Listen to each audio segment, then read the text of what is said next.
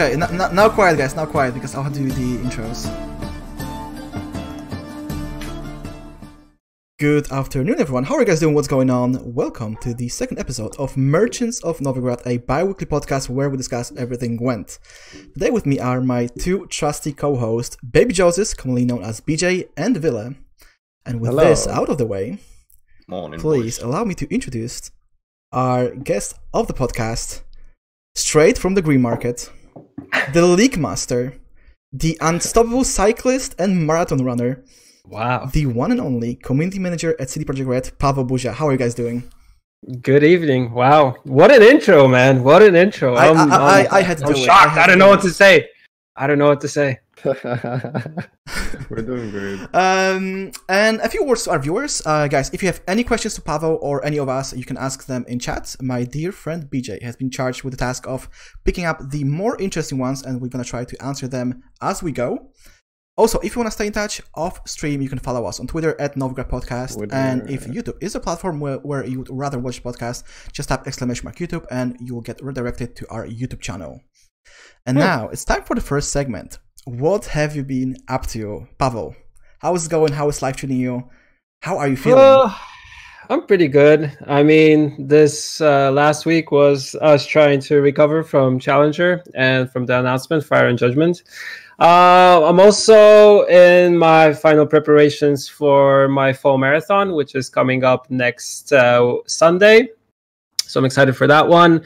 So kind of, you know, doing the last work, seeing if uh, you know if the legs are okay, if I'm if I'm ready to race, and also working on stuff work related. So more card reveals coming. Um, you know, getting ready for the expansion, which is going to be amazing. Uh, we're really excited for Iron Judgment here in the studio, and yeah, just you know, living life, uh, trying to stay healthy because everybody's sick. I'm also kind of I got a cold a little bit, so you can probably hear it that I'm talking a little bit differently than normally. Um, yeah, that's that. Living life. Yeah, that's actually one thing that I wanted to ask because uh, we are trying to prep for each podcast. So I was following Reddit for a couple of days, and I noticed a couple of posts where people were like, "CDPR, please give Pavel a couple of day rest. He needs it. Really? He I didn't see that. Tired." I didn't see that. I would give it like to to someone be like, see, guys, I need a day off. Yeah. no, but I, I took Thursday off uh, because yeah, the cold was getting me, and I needed a day off just to just to rest up and, and chill. Yeah, and we are actually very, very happy that you are here because, as you said, it was a busy week, and still you made uh, some time available to be on the podcast. We really, appre- really Easy. appreciate it, man.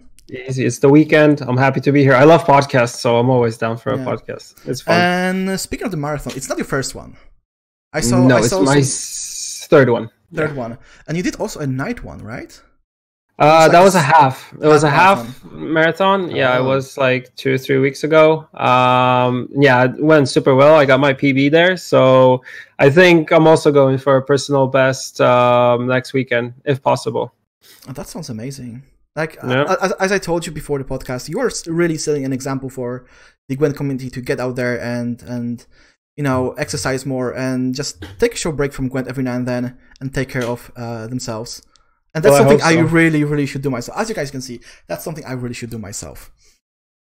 You're and uh, if maybe maybe we can ask our co-host as well, guys. What have you been up to? I know I know that BJ was in Warsaw as well. Yeah.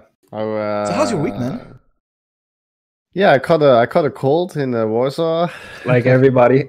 like everybody else. I know Flake uh, also got a cold, a cold, I believe. But uh, yeah, it was great to hang out at uh, the viewer party uh, in Warsaw with all the all the people in the Gwent community.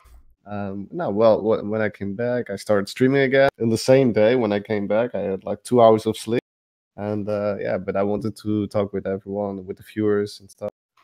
And uh, yeah, on Wednesday, I had a, another podcast with uh, What's a Booty and Ash Explores, which was a great thing to do. it was And, uh, awesome. yeah, thanks. And now, yeah, now we are here.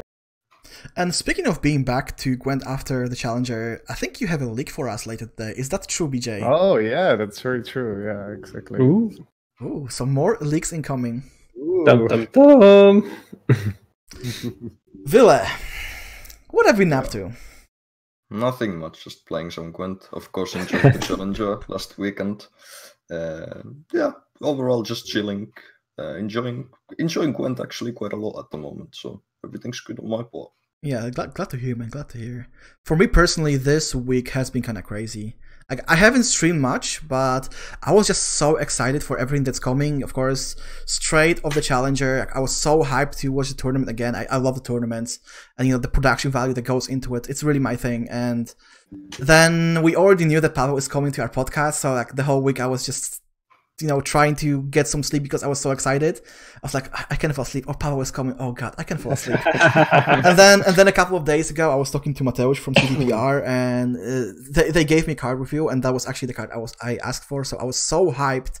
Then I was like, oh God, oh my God, Friday, I need to review a card, and Saturday, Pavel, ah, panic, panic. What do I do? No, it's fine. Come on. You're yeah, doing it- great. it- yeah, you- it all went fine, and I'm just super excited for the opportunity because a couple of months ago, I almost gave up on Gwent. Ooh. Yeah, it was it was the post homecoming trauma, I would say. Mhm. But you know, the game has changed so much that I, I give it another Yeah. go, and it's just it's just so good to play right now. Hopefully, we're going in the right direction now. I, th- I I, think you so. are. Personally, I think you are. Uh, guys, moving on to the next segment, which is the challenger, the challenger number Dum, dum, five. dum. And as always, we want to start with our lovely guest, Pavel. I have a question because uh, Yeah? it's amazing to watch the challenger in front of a PC, but how does it feel to be in the center of things? Ah, it's crazy, a little bit stressful. Um, it takes like when we were thinking about it, it takes like two weeks just to prepare the studio itself. Um, so the guys, because we use uh, the Gwent Tavern itself for recording Twig, uh, whenever we have an esports event, everything, all the cables, everything gets pretty much stripped down to the bare bone and put everything. And this is like all all the audio cables, all the streaming stuff, all the videos, camera setups once again. And then uh, we see, then we have the guy uh, who does our lighting come in and he sets up the lighting. And for this one, we changed the lighting a little bit to give it a little bit of a different feel since we had Eredin there. Um, so it could not have the dandelion happy alive tavern and it needs to be a little bit more gloomy. Uh, so I went with that. Um, second day, some of you probably probably saw we had some um, really cool like skulls of animals um, that actually belong to Kasia Redesiuk. You might know her. She's working now on Cyberpunk and used to also do a lot of stuff as a art director for Gwent.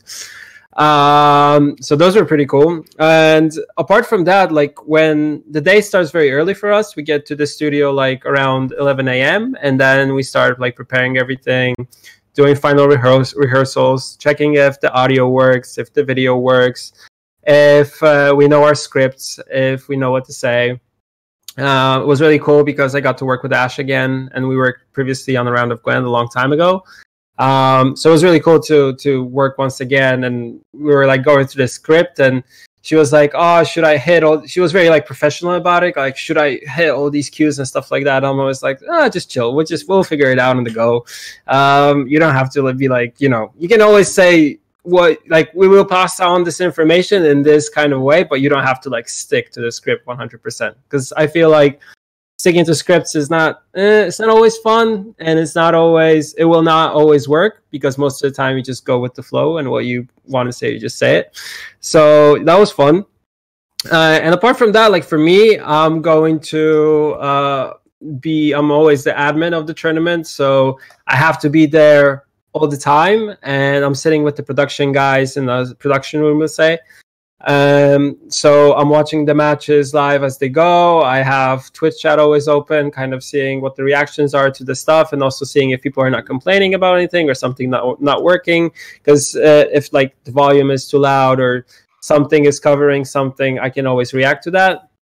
And I'm then just in, you know, uh, in charge of uh, starting the games, letting the players know, and to sit down, telling them the bans, and pretty much firing the whole thing up so they actually start at the same time because it needs to be sequenced since we're on a specific build just for the tournament. So you have a build that is similar to the live build that you have of the game, but it's a LAN build that is offline and you have the spectator mode and in order for the spectator to connect you first need the blue player to connect and the red player to connect and then the spectators are also the casters themselves which Mhm. needs to connect to that game and then you have the analyst as a spectator who also need to connect, connect to the game and once everybody's connected you have a server which you define who which player is going first, who's going second, or and stuff like that. So it determines the coin flip in this case. Yeah, so it's a complicated procedure, but it's cool. You just need to check all the boxes, and it happens. and then you can finally go. You can finally see the the, the Mhm. players doing their thing, and that's Yes. actually and that's actually the next question because for me, I can I can feel the intensity and the focus of players just watching from my desk basically. How does it Mhm. feel to be right among them? To how, how does it feel to watch the best players in the world play Gwent and making some unbelievable plays? Like for me i i kind of always sucks because i need to be in work mode and i need to be focusing on getting stuff done and i don't have enough time just to like relax talk to them uh, and chill because i pretty much come in i need to get some stuff done uh post some things do work on final like preparations and i don't have enough time just to sit down and like so how are you? What's up? It's like you don't have that time for it but it's really cool because uh, when we have other events where they're not connected to um, you know streaming an esports tournament you can actually like sit down and talk to them a little bit more uh, like fo- find out what they're up to like what's what's happening in life. And it's also like really cool to get them get to know them on a personal level level is is just something totally different. Um, yeah but it hardly ever happens to, to because yeah if you're on an esports event you're pretty much doing work work work work work and you need to focus on okay is this is this working? Do we have this? Is this uh, the, the flow? Is this the run of the show? Should we change this? Or maybe we should move this? And it's always there's always something. Oh i need to get ready. I need to get makeup. Or i need to do that. So it's like woo you just go crazy. Yeah, speaking of the whole procedure, the suits, because you told us you have a stylist. Like all of you have a stylist yes. on the tournament. The suits were so flamboyant. They were so amazing. They were glamorous. Yeah, I, I, I, I, I felt that that's a premium event. For all Yeah, the I Twitch mean- boys, that's Mhm. spot on.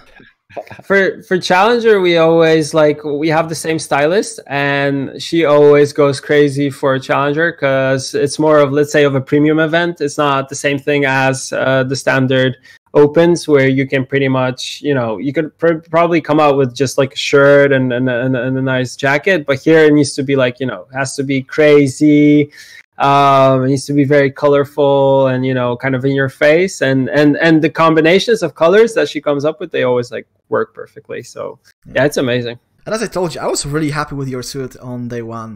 I was I was Mm, ready the to Guardian Yeah, I was ready to fly the Imperial banner. Just scream Hell Carter. Puja is Yeah. our guy confirmed. This Koyato thing, that was just fluke. yeah no no no i'm sticking to that although like what we talked about before the podcast if you if you know your uh witcher history you know that it kind of ties so Yeah. yeah Yeah. And and you said that uh, you get to know the casters on a more personal level. And th- th- Mhm. this was the first tournament in what six months, I think. Yeah it was a long how time how how did it feel to work with all the casters again?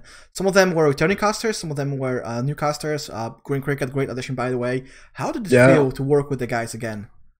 Uh, it's always amazing. Like when everybody comes to the studio, like um, we hardly ever get to meet like when they because they come like on Wednesday or Thursday. It's hard to meet like one day, two days earlier to actually like sit down and chill and talk because it's always like work, work, work, and you just get get back home. And for me, it's work, but it's also training because I'm like training, running daily, and doing gym sessions in between that, and and trying to you know get ready for the marathon thing. So so I pretty much finish work. I go home, I get something to eat, and then I'm just like, I'm out, and I go to sleep. Wake up in the morning, 5 a.m., and repeat the whole procedure. Um, so you don't get much time. But on Friday, we always have the draw show, and before that, we have like a rehearsal where we get our um, we get our suits, um, we get our makeup. So that's you know that's the time where we just kind of sit down. We're like, oh my god, it's so good to see all of you back again. It's like you know the kids are kind of coming home in some way. So Oh, that, it's good. that must feel great. And this is also the first time ever you actually invited content creators and just people who love Gwent to the actual party. Yes, And that I was know that- actually. Hmm? Uh, and I know that our, our friend BJ was there as well. Yeah. So he'll Yeah. probably have some input. But did you actually have time to talk to the people and just, you know, go with the crowd? Because I know that Jason was the man of the event. Like a lot of people were just chasing Jason and, and trying to talk to him.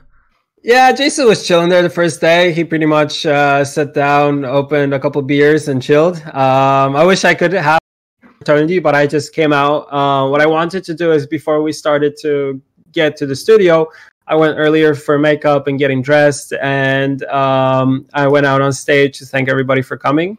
Because um, the whole like community initiative uh, was planned by Alicia, who you might know if you're really into Mhm. Gwent. Like she's Yeah, very active on uh, Discord. She's a community Yeah, manager at yeah. CDPR. She's a big Gwent uh, lover, so it's really cool to have her in the team.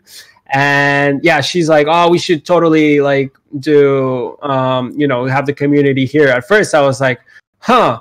So there's gonna be like 60 people here in the studio. That's gonna be crazy. And then when it happened, I was like, "Wow, it's incredible!" So many people came, and then people came from like all over the world. I was like, "Wow, really?" Yeah, like, That's Yeah, mad, Really- mad props I to Pumpkin because Yeah, I know oh, that yeah. if, if you are in Europe, you know we have budget airlines, you can fly on the cheap, but yeah. flying from North America just to hang out with fellow Gwent content creators, that's that's just mad. Props It was great to meet him. It was great to meet him, but I also wish I had more time just to sit down and talk with him a little bit more about like Gwent overall, about stuff. And I mean, we talk on Discord, but it's not the same as you get to see the person. Like, Yeah. I just remember they, um, um, Repic, our events manager, like brought him uh, a day earlier, and he brought him to the studio.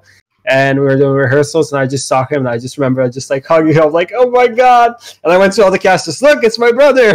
from another mother. It's like it's incredible, and yeah, I was excited to see him. Yeah, Yeah, and he played the uh, the showcase match Yes. on the iOS. It was really cool. Yeah. yeah. But- he, he he was my number one choice for that one. yeah. But is that actually something you want to do in the future? Like, Yeah, the crowd, I- the, the yeah. community event that is tied to the tournament. I mean, esports events should have a crowd, and it's very easy for us because we're located in Poland, and we have a very, very big like Polish Witcher, Gwent slash CDPR. Um, you know, people that love the company, love the Witcher lore, love the whole thing, and it's very easy to actually get them to the studio. So, like, we're never afraid that we might not have a big crowd because we know a lot of people will come and they will sign up. And there were like a lot more people signing up, and but we could only like fit, fit up to sixty, which we thought fifty in the beginning. But they were like, oh, ten more. We could probably like squeeze it in um, in our social area. Um, so yeah, it happened, and it was it was amazing. I wasn't I wasn't very sure about it at the beginning, but once it happened, I was like, wow, this is this is really cool.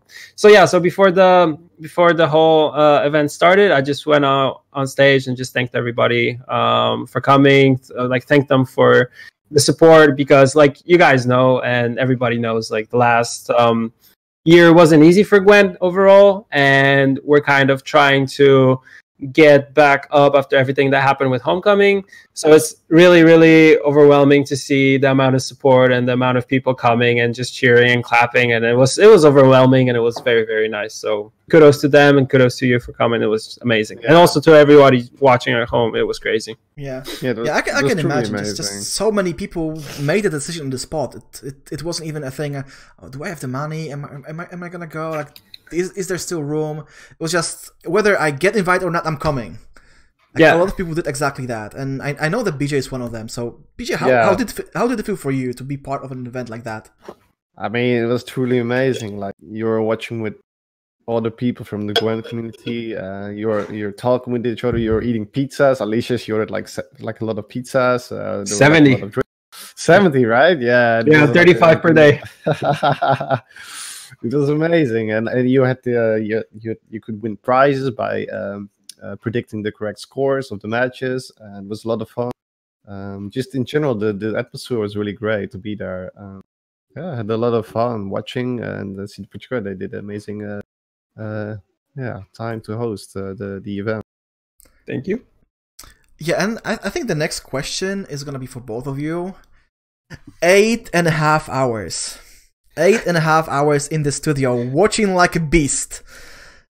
How did it feel, guys? Eight and a half hours. That was a pretty long session. Did you did you anticipate that it's gonna take really that long, or was it more like, okay, it just it just happened that way? Huh. So you want to go first, or should I go first? you, you can go first. Uh, we we're like kind of always there, sitting and kind of like, mm, we'll see. Either it will be super super long, or it's going to be a quick one. And if it's like three zeros, we're like, yeah, we're going to go home early. But if it's something that keeps on going, we're just like, yeah, it's okay. But this one was like the longest one. And it's longer because um, challengers always have the analysts, which kind of had a little bit more time to the whole stream. And um, yeah, and I think, you know, we're also like the guys in the production room, they were kind of like, okay, the guys are talking about the decks. It's been lasting for some time. Let's get into the game. So we would pretty much put the screen, the versus screen earlier. So they're like, oh, we have to talk about bans now. So it's like, see ya, guys. You got to move on. Um, so we so we can move um, a little bit more more quicker with the whole thing. But it was fun. I mean, come on. It, all this stuff and like watching those plays and like when we are talking with the casters like every esports event that we have is just you know it just gets better in terms of the gameplay. And everybody like banned francesca which is good. Um so i mean it was well, apart of course francesca was i think not banned twice. But apart from that it's just like the gameplay and how they played the games and, and all that stuff was just top notch which is always crazy and good to watch yeah, for me, I did not mind that it was like eight and a half hours because because it was eight and a half hours. I was able to spend eight and a half hours with the other Gwent community and watching the games. Like, yeah, it was the longest uh, uh, in history, but I, I, think it was truly truly amazing. And I mean, I can imagine it was like really tiresome for like the casters. They have to talk uh, for eight. Oh yeah. Hours.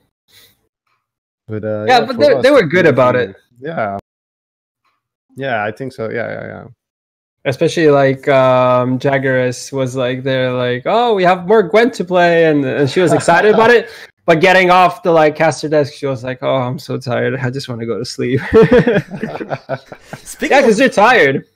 Yeah, speaking speaking of being tired, we actually have a question that I was originally asked by a good friend of us, Dr. Dennis, who actually helps uh, make this podcast. And the question is, what's more exhausting, running a marathon or doing eight and a half hours of the Gwent Challenger? Uh, I would say eight, eight hours of the challenger because marathon. If you run it in three hours, you're you're done after that three hours. The last couple kilometers, you're you're dying, but you just want to get to the finish line. And when you have eight hours of sitting, moving, and you're kind of exhausted because you woke up early and you were doing also other stuff and preparation and stress and all that stuff, it kind of gets in you and then it vents out. And you're also eating a lot. And on these like events, I eat I pretty much break all my diets, so I just eat everything. And there's candy and sweets Ooh. that they bring us, and I eat all that stuff. It's just like oh mama, mama. so you get a sugar rush, then you get a sugar low, and it's like uh, it's a mix of everything. Oh, so those are difficult to do. And everybody thought like after the first day that I was drunk when I was running around with the Switch. Oh, and yeah, I was just yeah, tired. And when I'm super tired, I'm just like, hi. so, so, so yeah so what were you playing on the Switch? Um, it was it was actually you know it wasn't Witcher 3 on Switch, although I wish it was Witcher 3 on Switch, but it didn't come out. It was a YouTube video of oh. Witcher 3 on Switch. so I was just like, hello. So it's like, ah, looks looks perfect. I mean, yeah, top notch marketing. Yeah, it was it was something funny that we came up with because um, uh, our production guy, uh, Michał, he was like, well, I talked to one of our uh, communications directors. They were like, oh, you know, it would be cool just to like mention somewhere in the stream, you know, that Witcher 3 is coming out on Switch on the October 15th and stuff like that and he's but like he said like oh but you know don't do it in like important parts of the of the of the tournament. Like try to keep it low key and like because we, we, don't really want to like use the tournament as a big marketing thing. I mean we already have ios there and we have iron judgment. So those are things that we should be pushing. And then i came in and, I, and then i was we were talking about it, it was like oh, we should probably give this a bigger spin. But let's not tell the casters and let's not tell us let's just do it like like you know YOLO. so because you know after sitting so many hours, you're kind of like everything's working, everything's transitioning well. The games are starting. We didn't have any technical difficulties apart from like one match that didn't want to start, and we had to restart the clients and uh, requeue everybody, and it worked. So, um, so yeah, I just pretty much was like, okay, so maybe we should do it now. He's like, no, no, no let's wait when Ash is doing an interview, and then you'll jump in with the Switch and be like pretending to play and stuff like that. So yeah, I was I, I really went into that one and had fun with it. So yeah, yeah, more because I wasn't like she was doing all the heavy lifting when it comes to hosting. So I was like, I might as well just have fun. So yeah. yeah, that's that's actually one thing that we had in mind before before the podcast. I was like, guys, do you have Switch? Because if somebody had Switch, we could just interrupt you every now and then and, and, and saying, Pavel, should three on Switch. Amazing, right? Have you seen? Have you seen? Yeah, yeah, yeah. We should on Switch. Where's my Switch? My Switch is actually back there. I might get it in a second. um, there's actually one more question regarding the super long session of the Challenger, because you are a committed cyclist, mm-hmm. and I asked you that before the podcast. Did you cycle home after? The no, I did not. Hours? I did not. It's it's very very cold now in Warsaw. So uh, for for the, the, the whole week there, it was just the weather was up and down, and I was cycling to work, and um, I was kind of feeling under the weather already. So I didn't want to get sick. So I totally said like no no biking. And uh, Mateusz, who works with me, who works with most of the content creators, uh, he lives on like I'm on his way, so he would just pick me up in the morning and we would go together. So it was it was very convenient. So I need, didn't need to take any taxis or anything. So I left the bike at home, um, so it could sit peacefully in the in the warmth of the house. um, you were talking about a lot about the production, how about the whole process, and there's one thing that people noticed, and we know it's it's somewhat a touchy issue because normally yeah. the challenger would be held at a special location, and this time it was a studio. Yeah and it feels bad to ask, but we have to ask because the community requires us to ask things like that. What, how did you guys make the call? What prompted it? Why the studio and not a special location like always? Um, we had a lot of plans when it comes to this uh, challenger. We've been planning it for a lot of months. Um, the first idea was to go to Romania to get a proper monster Dracula castle type feel. Um, second option was to actually um, get a remnant of a fort here in Warsaw, um, where we organize some events, like internal events uh, for the company. So it had also a very, very nice feel and kind of medieval look to it. And it would, if we, there was idea to do it because we were thinking about this around the time where Syndicate was going to launch. And we're like, oh, it would be really cool to tie it to like the arena and people fighting in the arena and kind of have the syndicate vibe to it get cosplayers in there. But the more we were kind of thinking about it and trying to make this work we need to also take into consideration that there is a budget that we need to kind of allocate to these things. And in this case we could not go like fully crazy because a we haven't finished season one and there's other things we still need to do and we need to start season two because as you guys said like it was the first event since like six months which is a lot of downtime for competitive stuff. And like we know that some organizations and some pro players like they need something to be going on because they treat esports as you know something that puts you know bread on their table pretty much. Um so you know we were like oh we probably gonna have to scale down. I mean um, we're doing all these expansions every three months and we're trying to kind of keep everything going and keeping everything afloat. But it's not always it's like not always perfect. Like we need to think about how much money we're actually making and how much we can allocate to to the event itself. Plus we need to remember that the price pool is pretty significant. So it's a mix of all these things where we were like okay we're going to have to scale down and we're gonna probably gonna have to use the Gwent Studio because a we can do the production in that studio ourselves. We don't need to we don't need ESL or any other company to help us with that. Um, and then we could you know it's it's a lot cheaper just to do it there and it's a lot easier to do it.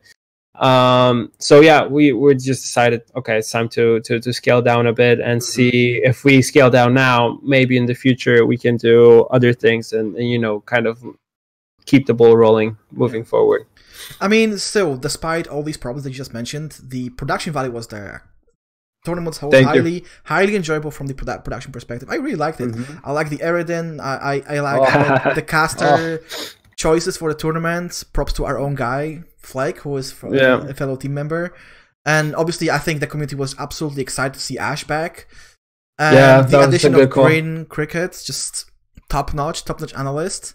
But you were talking about the future, about the future of tournaments, and I you can't see it on his face, but I know that Villa is very, very eager to ask you a question about that. Oh yeah. Uh, so I want to ask um, about season two. Of course, this is a hot topic everyone's wondering about. So I'm I'm gonna just put it out there. Is there any details you can give us regarding Master season two? I wish I could, but but not yet. Um, Oh. like we have a we have a rough plan since I don't know, like a month or two, where uh, we want to switch it up a little bit in terms of having more online focused um, stuff. So there's kind of more tournaments, but they are pretty much happening um, online and they have smaller prize pools in between to kind of keep everything more going instead of having like a break in between a couple months and having bigger events with bigger prize pools, but also have these bigger events with bigger prize pools, but kind of have these smaller events in between uh, with a bigger online focus uh, there, and then kind of. We're also kind of thinking about. Um, I don't know what you guys think about the idea uh, to have the possibility of actually uh, starting um, season two and then waiting with doing world masters because it's also something that is not off the table. Because we want to because since we're we were offline let's say for such a long time it would be really cool just to start with season two and then do season two and actually start uh, and then do world masters kind of in between season two already happening. So this is also a possibility but like i said this is still something that is uh, being discussed that is still in the works and needs to be run by higher ups so we'll see Uh, we, we asked because quite a few members of the community were thinking there's not gonna be a season two. So like in, there in- has to be So in very Has to so be. that is already a leak. So guys, guys, if you were worried, if you're a competitive player, if you were worried that there's not gonna be a season two, you just heard the man himself. Season two is coming in a slightly different format, probably. There's still a lot of things in the work, but it is coming. I mean, And- it has to happen. I mean, we have we have a really awesome sports scene. We started out like very very high with a bang, and I think also to be quite frank, it was kind of a mistake to go all crazy. Like first one we did in a big studio, the game was like early beta. Esports, let's do it. Esports ready, and then then it's like, oh, how can we top ourselves? Well, let's rent a castle, and then oh, we did a castle. What now? Let's go underground and get a salt mine. So what now? Let's let's let's make a whole Skellige village because why not? Um, and then it was kind of like boom, boom, boom, boom. It's like, uh, guys, we're kind of like going too crazy with this stuff. Maybe we should scale down a bit and kind of like keep things, you know, kind of level because we're doing it a, a little bit too crazy. And if you look at the scene right now and the market, card games are not really the hottest thing right now. So it's like you can see the whole industry is kind of like, eh, nothing nothing too super exciting apart from maybe mtg like doing big moves and stuff like that. Like even comparing like hearthstone i don't think they're they're they're as amazing as they used to be. Mhm. uh and it also like for us like we we had our time where we were like top top top and now it's kind of like eh, eh, eh. you know Yeah. it's it's difficult. It's a difficult market to kind of move around in. Everybody's now playing these chess games or whatever. I don't know what kids seeing that stuff. Um but i mean we'll see. We'll see. Yeah, but we kind of went we went crazy There was also a question from uh, Fast23, and he uh, he's asking if uh, Gwent needs more marketing, advertisement, or exposure, uh, or if the company thinks it's fine that the way it is right now. No, we want to we want to do more. We want to do a lot more when it comes to like marketing, but in order to do marketing, we still feel like some things need to be done to the game to, when it's in a stable state because when you're pushing and doing marketing and trying to acquire new users, you need to have a really good Mm-hmm. um, pretty much, you know, entry point into the game. And I feel like this is something that still needs work. And I know this is something that Jason and the team is working very heavily on. okay. So redoing the tutorial, redoing the whole onboarding process. So it's fun to get into the game. It's very easy to get into the game, and it kind of grasps you and wants you to go on and play more. And this is the most important thing right now, and this is this is the the focus. And so when we do iOS launch, I think this is where the big marketing push will happen. Exactly, and I think uh, social media can definitely be like a big role. Uh, Yeah. I mean, social media ads, all that stuff. I mean, all these things are very, very important. So we really want to be pushing and getting new players on board because that will raise the popularity of the game. We already have like a solid community that can help introduce these players to the game, which is awesome. Like I've been seeing uh, every time we do like a challenger or any type of esports event, um, there's more new players coming to Reddit and kind of asking um, questions about it and trying to get to know like how what is this game? I came from mtg i came from hearthstone i came from this like what's the economy in the game? Is like am i able to get a full collection? And all these kind of questions. And the community is like very welcoming and answering these questions and and kind of like letting these people in which is really nice. So i think we're we're good at that front. What we need to do is trying to, to work on the game itself and then trying to get more people into the game itself um, speaking about the um, the marketing part, but also about the fact that you consider doing a lot of smaller online tournaments, there's one thing that could help, and I think it was brought up by uh, Woody, who you already know from his own podcast, Mhm. and Villa, and that's the spectator. spectator Yep. yeah You, you you know that question was coming. Yeah, it's it's an important feature on our list, but in order to do it, it needs to we need to allocate a lot of dev time to get that stuff uh, working, and like we pretty much have all our forces and everything fully focused on getting thing done for um, for the iOS launch. So working on anim- animations to speed them up, working on polishing the game of some things that are not you know fully polished um, working on Iron Judgment right now. And uh, one thing that I know that will happen for sure, and that we still need to kind of openly communicate, is that probably we won't have all the premiums coming at once to the game, which is a big thing because we're trying to kind Ooh, of catch yeah. up and get those things going. Um, so you know, there's a lot of things that need to be done, and the biggest thing, like I said, is working currently on getting the the, the tutorial, the all that stuff kind of revamped, redone, uh, so we can have new players kind of surge into the game and have a really good experience. So those are like the number one things.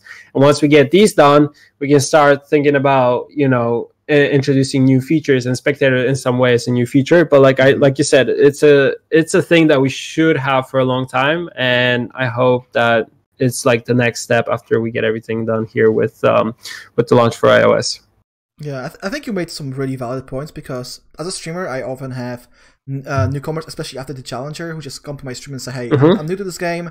Um, I've heard about the iOS announcement, and how, how do you play it?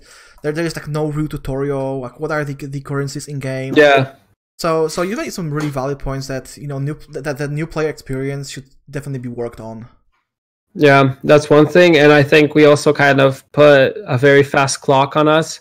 Uh, with when it comes to doing every three months, going out crazy with an with an expansion, and uh, so right off the bat, we went crazy with uh, Crimson Curse, which was like super super content heavy. And then if you look at Novigrad, it's a little bit less uh, cards, but it's a new faction being introduced to the game, which is crazy. And now we have another mix of new cards coming in to, to different factions uh, for Iron Judgment. Plus, we also have Rad Radovid making a comeback. So um, it's a mix of a lot of things happening. And in between that, we still need to remember that we are working on really cool stuff. Um, that we're working on new features. That we're working. We're already working on the next expansion that is coming. So I mean, it's a lot of stuff to kind of be juggling at the same time and we need to be smart on how we allocate each time and how we what we do first what we do second and what we do third and kind of keep it going. But yeah the most important thing is to kind of uh, remember about ios and remember about us moving to mobile devices because i mean it's the key here.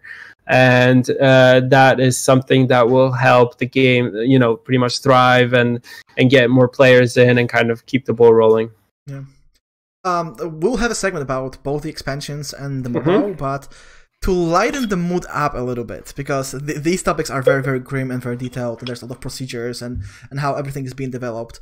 Um, the to- back to the tournament. Like, there- there's a question I want to ask every single one of you, because we've seen some unconventional stuff being played, and the question I want to ask is the favorite play of the tournament. Oh, I know that. hmm. So when uh, Freddie played uh, those spotters and he created those Oh, spotters yeah. and they all got the keyboard, it was like the audience went crazy when that happened, man. And Yeah, I think that was play of the game. That was definitely that was like game breaking. Like, yeah. oh, Yeah. Yeah, that, that's also my favorite play, the Spotter edition. Oh, and when he created the Spotter, I, I would I just went nuts. yeah, exactly. Yeah. Uh, Villa, because you were watching that tournament with with me and Browser. Yeah. Your favorite play? Uh, I think my favorite play again comes from Freddy, but it was the Arachas Queen. I think he went double portal with Angulum, round Oh, one. yeah. And that was really spicy. He played it with Whispering Hillock, I remember that, so that was pretty cool. And now to the man himself, because y- y- you were watching that from a few meters away, so it's much Yeah. much different than watching that on, on your own PC. Your favorite play, Pavel? Hmm. It's a tough one because I, I love the spotters one, and that for me will be the number one uh, in the game itself.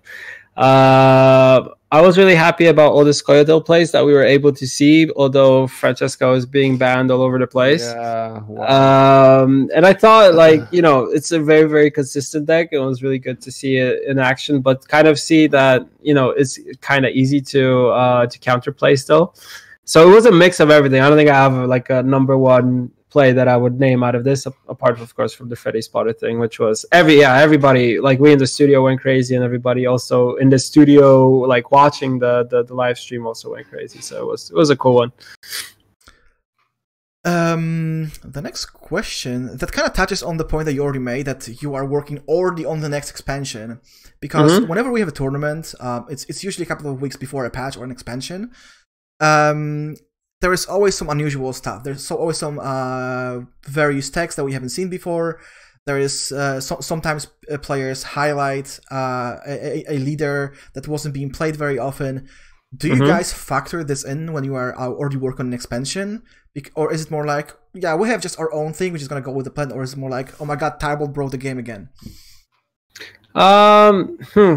We kind of like we take it into account. Like all the guys who work on design, they watch uh, the tournament scene, and they take these things into account. But we also need to remember that with this expansion, when we'll be introducing it, we also will be doing some tweaks to cards that already exist um, in the game.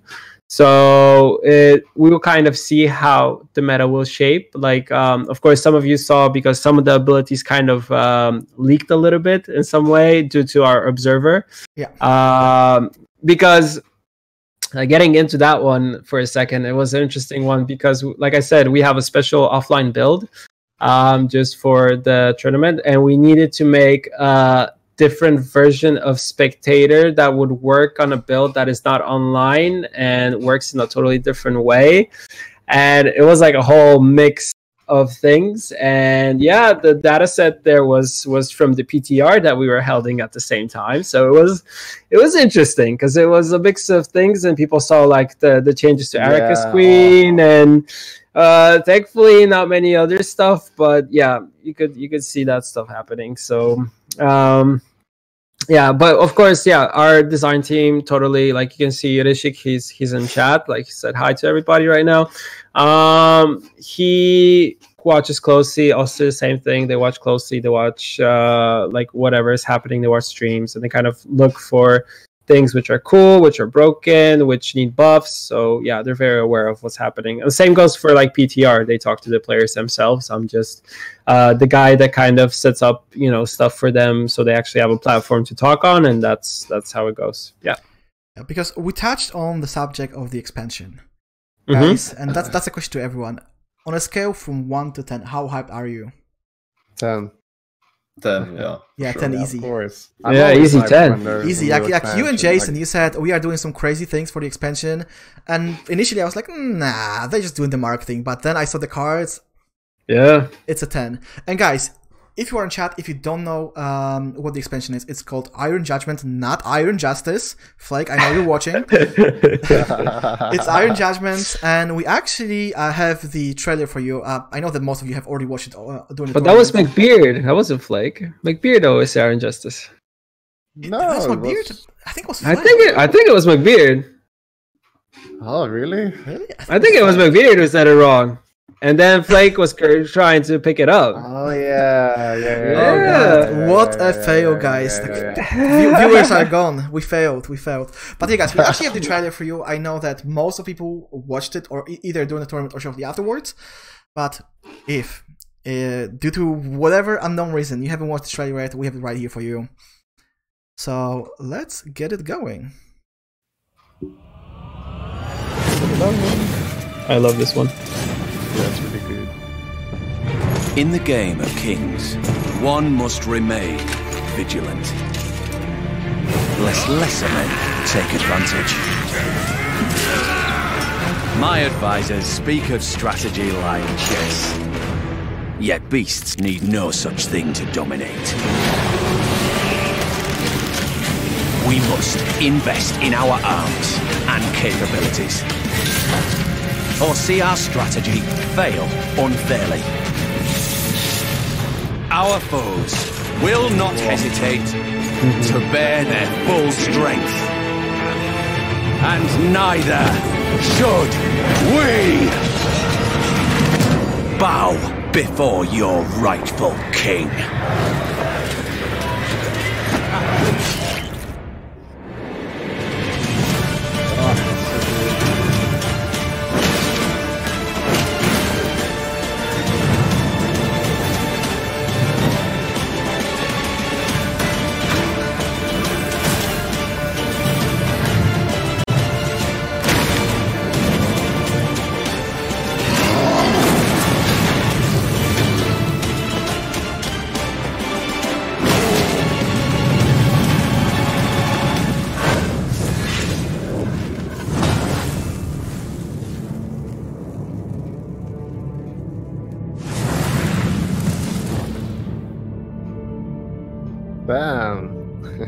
Go.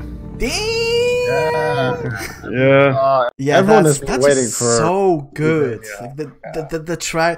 I mean, this is something from that transfers from all your games, not only Gwent but also the Witcher games Yeah. and and Cyberpunk.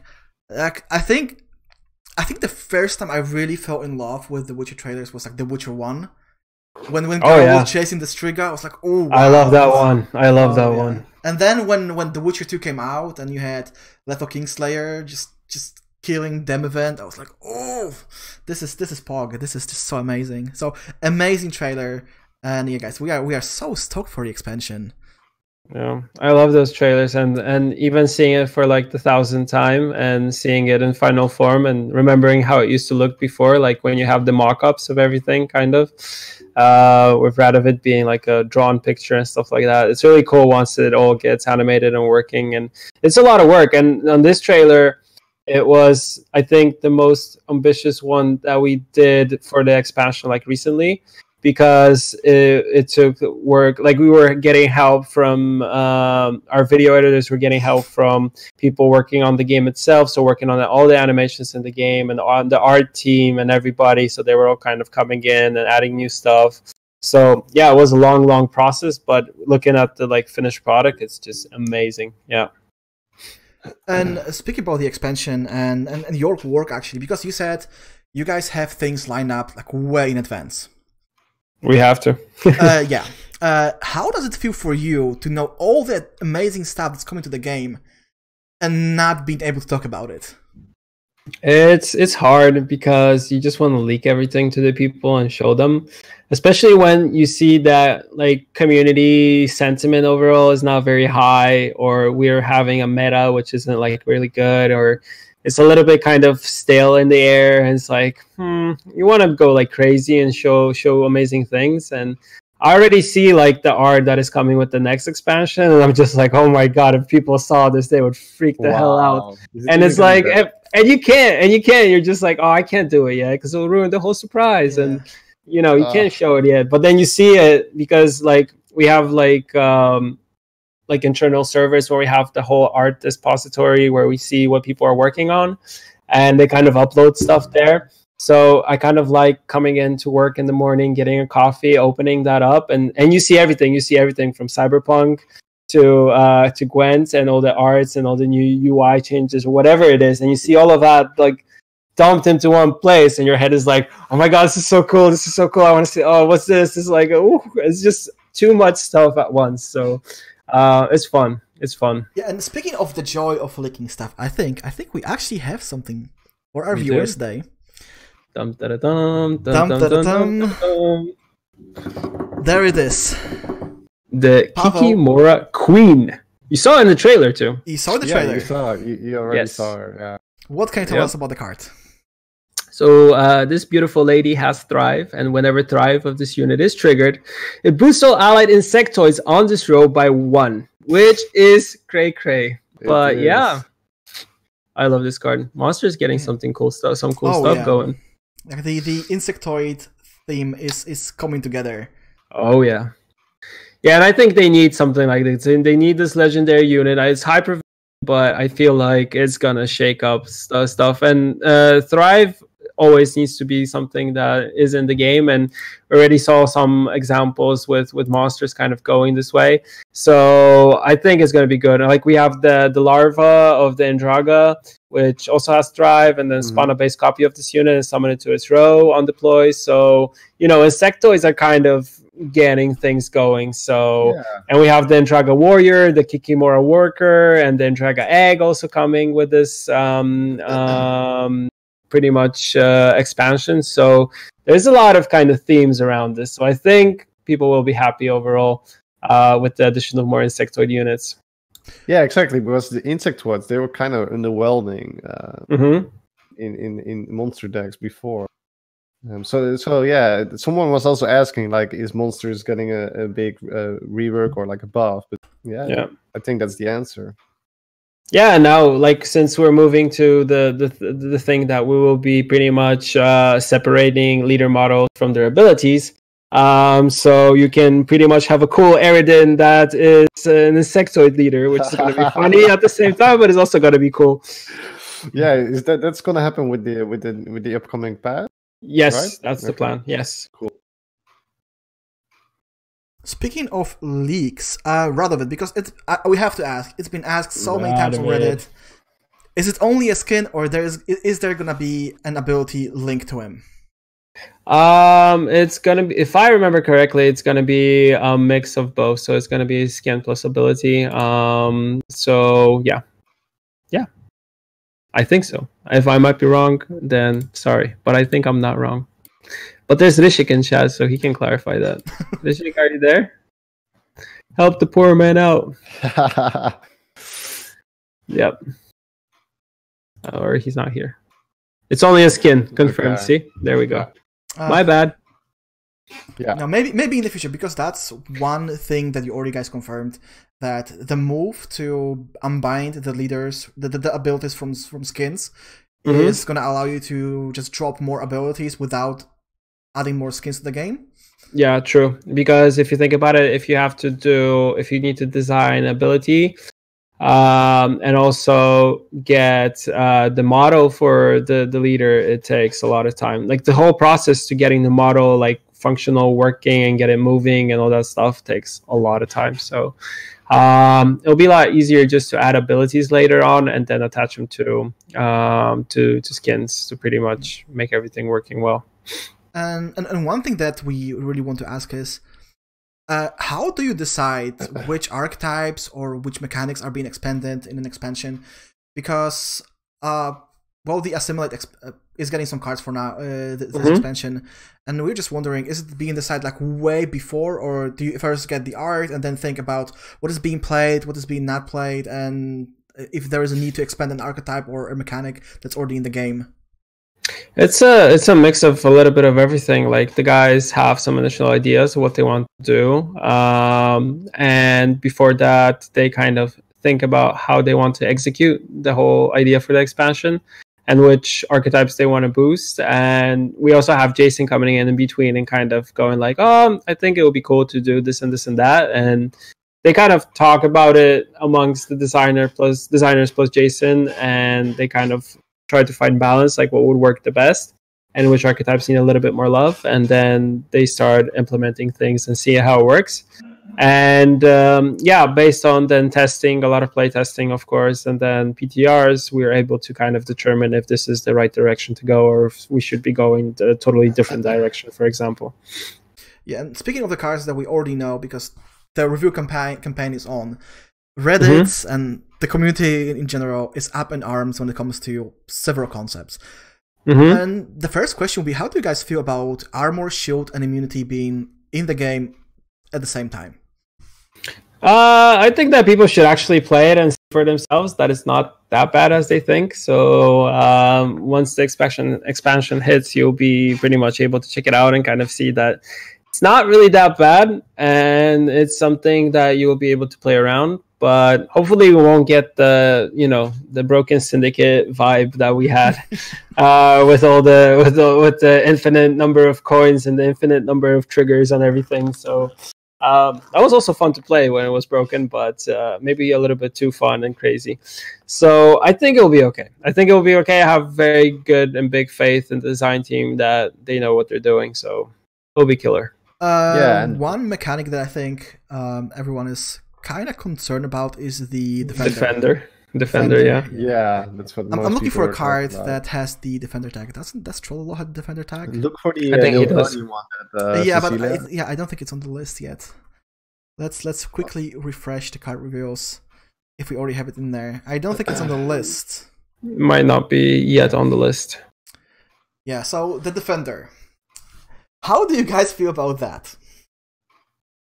Ah, for me, it's okay. You guys say what you think. That I mean, there are a lot. yeah, BJ, go Mhm. go on, man. There, there are a lot of ways to counter it. Like you can move it to the other row. What what are what are they gonna do? Uh, you can purify uh, the defender state. So I think there are easy ways to counter it. But if you don't have those uh, cards in your deck, then you it might be problematic. Yeah. Villa, But we are- because you've been just sitting here looking at how smooth Pavo is. I know, I know, it's it's a very mesmerizing view, but we need to hear your opinion, man. Yeah, I think Defender is actually a very nice addition to the game. I feel like it's gonna add an extra layer to deck building for sure, because now you have to consider uh, defenders and playing against them, what your strategy is against them. So overall, I'm happy, and yeah, it's gonna be interesting to see how people actually then decide to build the decks around them. Personally, I think that Defender is basically the new Venendal Elite or Universe Invocation, where the community says, "Oh my god, it's broken." Like, it's it's so hard to remove. Everyone's gonna play it, and then when the patch drops, like some people will play it, but not everyone, and it's not gonna be a big issue. hmm yeah. And uh, I th- one one question that uh, we got yesterday, I think, from uh, one of our friends is, uh, live in armor. Does it get banished? Does it get banished when you kill it? Like when you when you uh, lower its armor to zero, does it get banished? As far as I know, no. But once again, gameplay question. More more for the gameplay guys in this Yeah. case. Yeah, because Yeah. um, especially monster players uh, are, are looking forward to this card because it's just another big body that you can eat with with a ghoul or with Ozzrel. hmm Yeah, and what you also can do, you can play Carentir on it, and then it uh, Oh yeah, exactly. Yeah. it's not a it's not a one, it's a ten because the the base power goes to the armor. Oh yeah, that's a very good point. It's a crazy card itself, by the way. Like um, I like the design on these type of cards. Yeah. It's very interesting, but yeah, as as we already said, there is a couple of things that need to be clarified. Mm-hmm. Another card that's oh, so many people are so wor- ex- excited and worried at the same time. Oh, I can already see it's it. the best boy, The best boy. the best boy. Do you really have to factor in three points every single time you want to pass? I need to think about it. I mean, I mean, it's cool because you know he pretty much uh, does whatever he wants. So yeah. Okay, guys. So it, I mean, I mean, someone will figure it out the way he works. Like he's he's he's programmed in a certain way, and I think like you know we just won't take a lot of time. We'll have Shin Miri open an Excel table and pretty much crunch the numbers and tell you the probability of him appearing on which round. We'll pretty much tell you everything. So okay, so there's uh, actually community community community will take it apart easily. Okay, because yeah, we, we saw some clips uh, from o- our friend Oshimat, and he said, "Oh, this is gonna be problematic. This is really gonna be problematic." But as you said, there is a way to actually calculate the probability and play around it. of course. I mean, everything in a card game, everything should be in a way where you can anticipate something happening. It can't be, it can't be too, you know, randomized, or we'll go back to midwinter once again, and we don't want to go there. Actually, there, there's still quite a lot of create, but I think it is good. It's a good spot. Like people are Yeah, not ranting healthy about- create, Yeah, healthy yeah. create. I think that some people are still kind of upset about bribery, though. Like, do you guys think the Mm, cards like that I should mean, actually be in the game, or should it be really- reworked, or is it fine?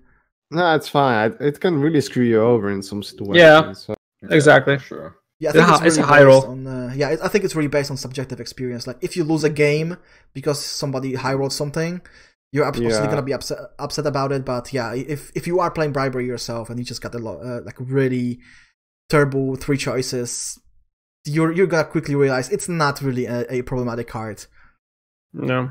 Yeah, so Um, pretty much, yeah, you pretty much get something good, or you're just you're just screwed, and it's like, man. Yeah, and since we're already revealing card for the expansion, um, at the partners program because the community handles the reveals for the most part. hmm and there has been some drama or or uh, questions about how the partners program works. Do you guys Mhm. want to um, expand it in the future, or maybe review it in the future because maybe you think there's sure too many want to- partners, or For sure, we want to review it because it's it's grown a lot, and the list is getting bigger and bigger, and there's more people coming in, and it's kind of you know going crazy, crazy.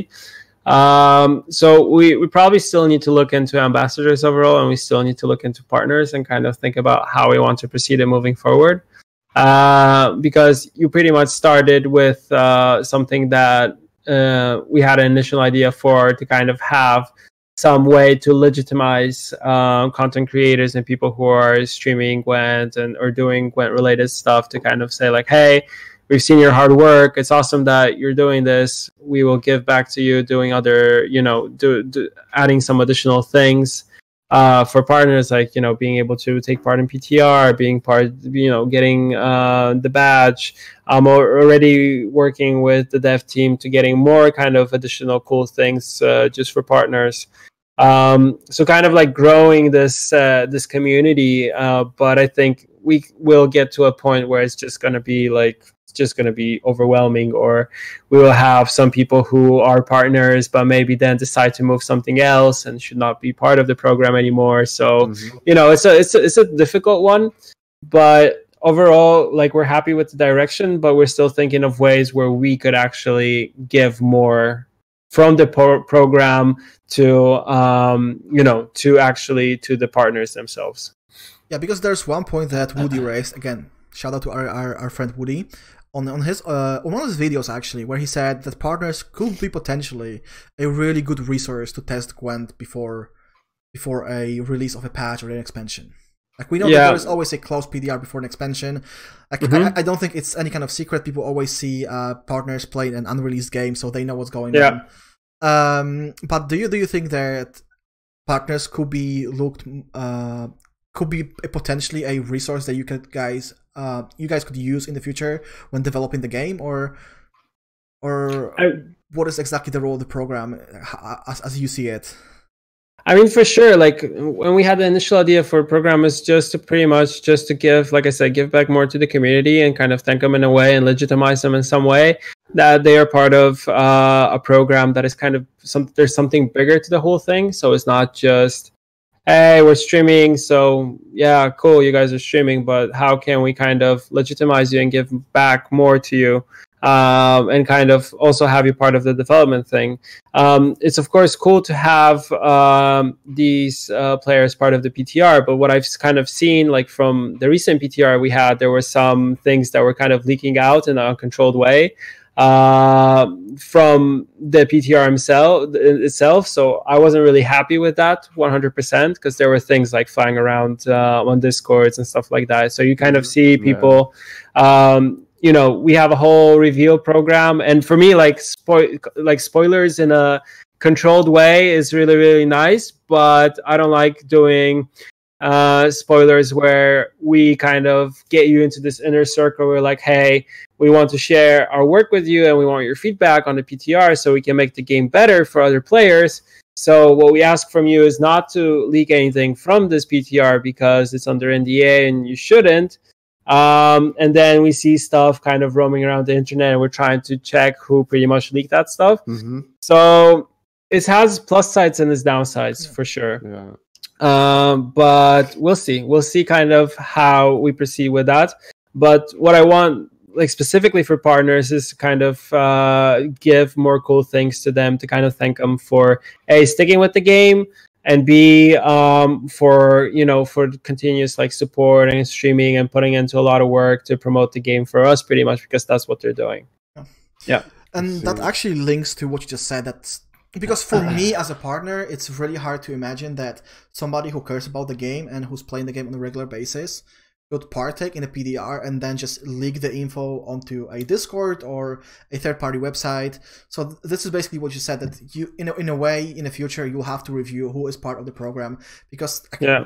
of course i can we, we cannot know for sure we are th- th- this is like really hard to figure out who who leaked the stuff but like, i think that it, it has to be somebody who maybe played Gwent at some point and then moved on and for him there is or for her there is like no consequences of, of, Yeah. of, of leaking the stuff to, onto some third party website Yeah, yeah. I mean, that's that's just not cool. Like against the super, um, like against the super awesome community that we have. So, um, yeah, those things should not be done. Yeah, because you are like what your work, and to the, to a certain degree, also the partners and Mateusz, uh, you are Mhm. slowly building up the excitement for the expansion.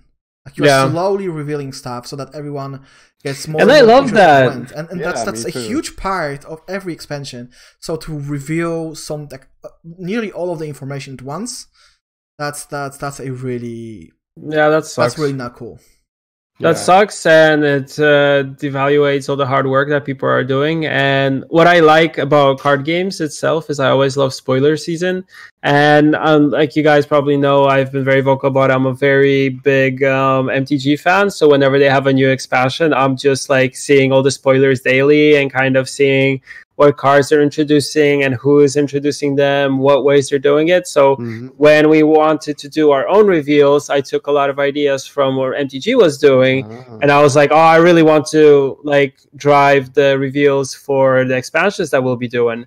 So I was instantly like, "Guys, if we ever do reveals, I want totally in on that." So it was a passion project for me, and I love the slow hype of you know doing like hey one card per day and, and another card comes from someone else and then we have uh, you know another partner revealing a card that is from china or from korea or from then from italy spain like from all over the world and the community kind of looking for these things eating all that stuff up and kind of like sharing it having discussions about it. I mean that's the that's the fun fun part of every card game. And i think um yeah this is like what always drew me to the whole thing because you, you you're kind of like sitting there and predicting like will this be played? Will this be op Yeah, well how will this work in the meta? Will the meta change? But i don't know the other cards so maybe there are other cards that synergize with this card. And it's like there's so many questions that pop to your mind at once it's really really cool because you're you're constantly thinking like what to do how to do and it's it's just fun it's crazy so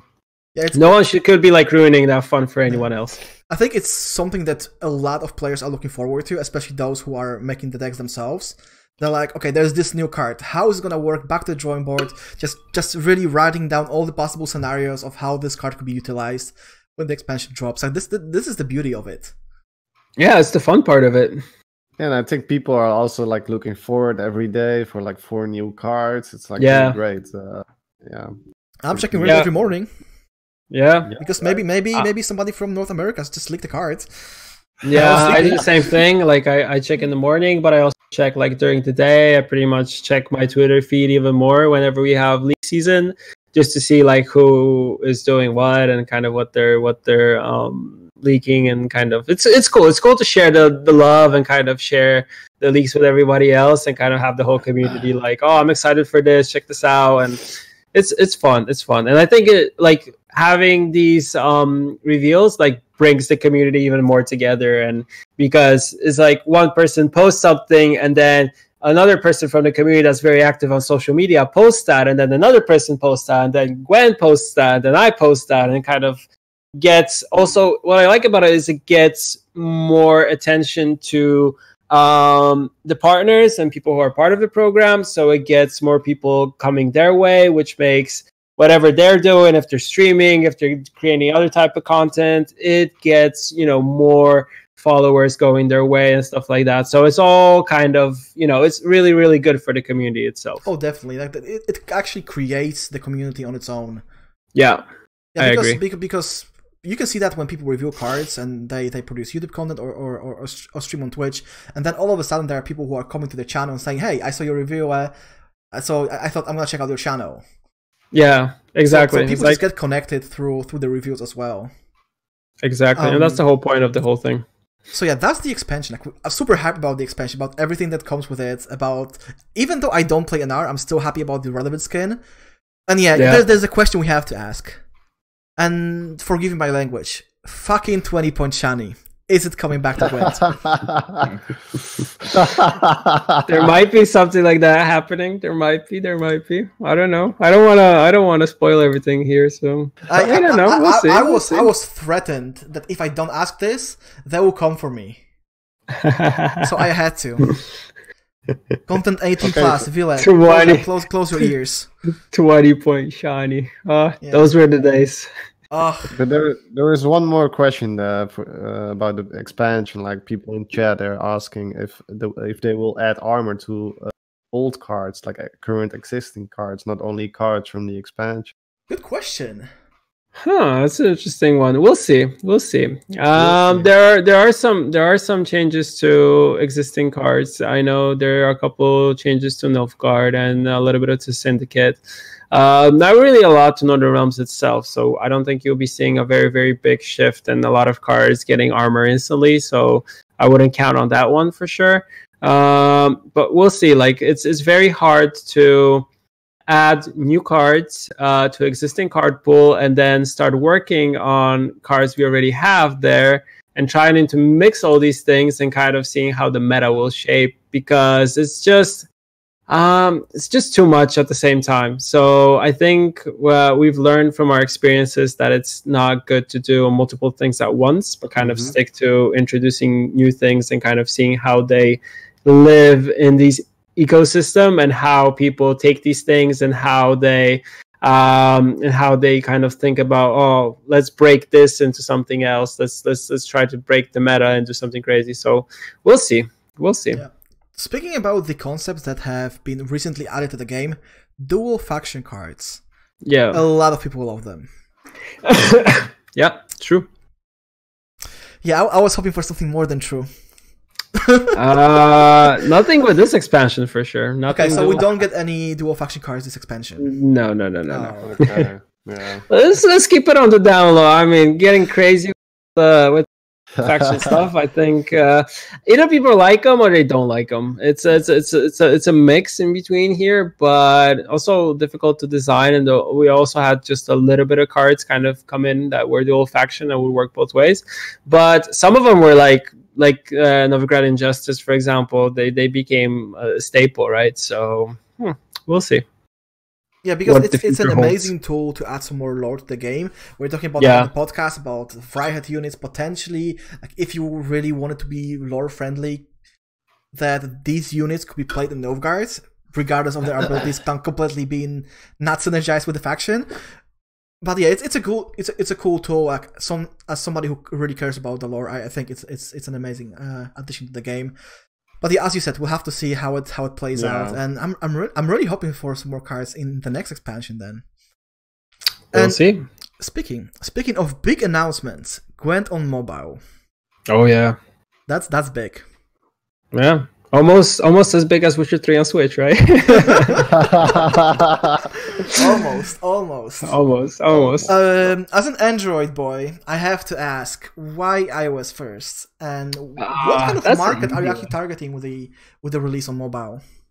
That's an easy one um, because it's a lot easier to develop anything on Apple devices because everything is very easily standardized and it's and and the platform that they give you when it comes to like uh, developing on it, it's very very straightforward. And um, with Android, you have multiple devices with multiple uh, softwares and a mix of everything, and you need to think take into account that you need to make the game as accessible as it should. So a lot of people can actually uh, play the game itself.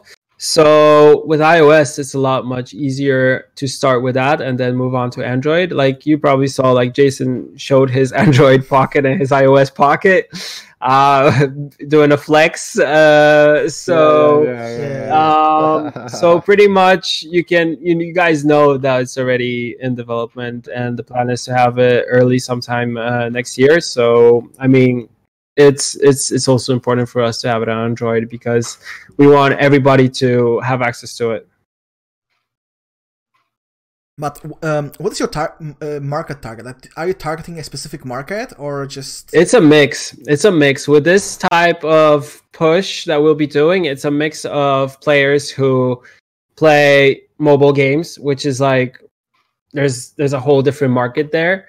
There's uh, another target, which is players who enjoy strategy games in some way because Gwent really takes a lot of strategy. And of course, there are you know there are players who are into CCGs and they're a separate market themselves.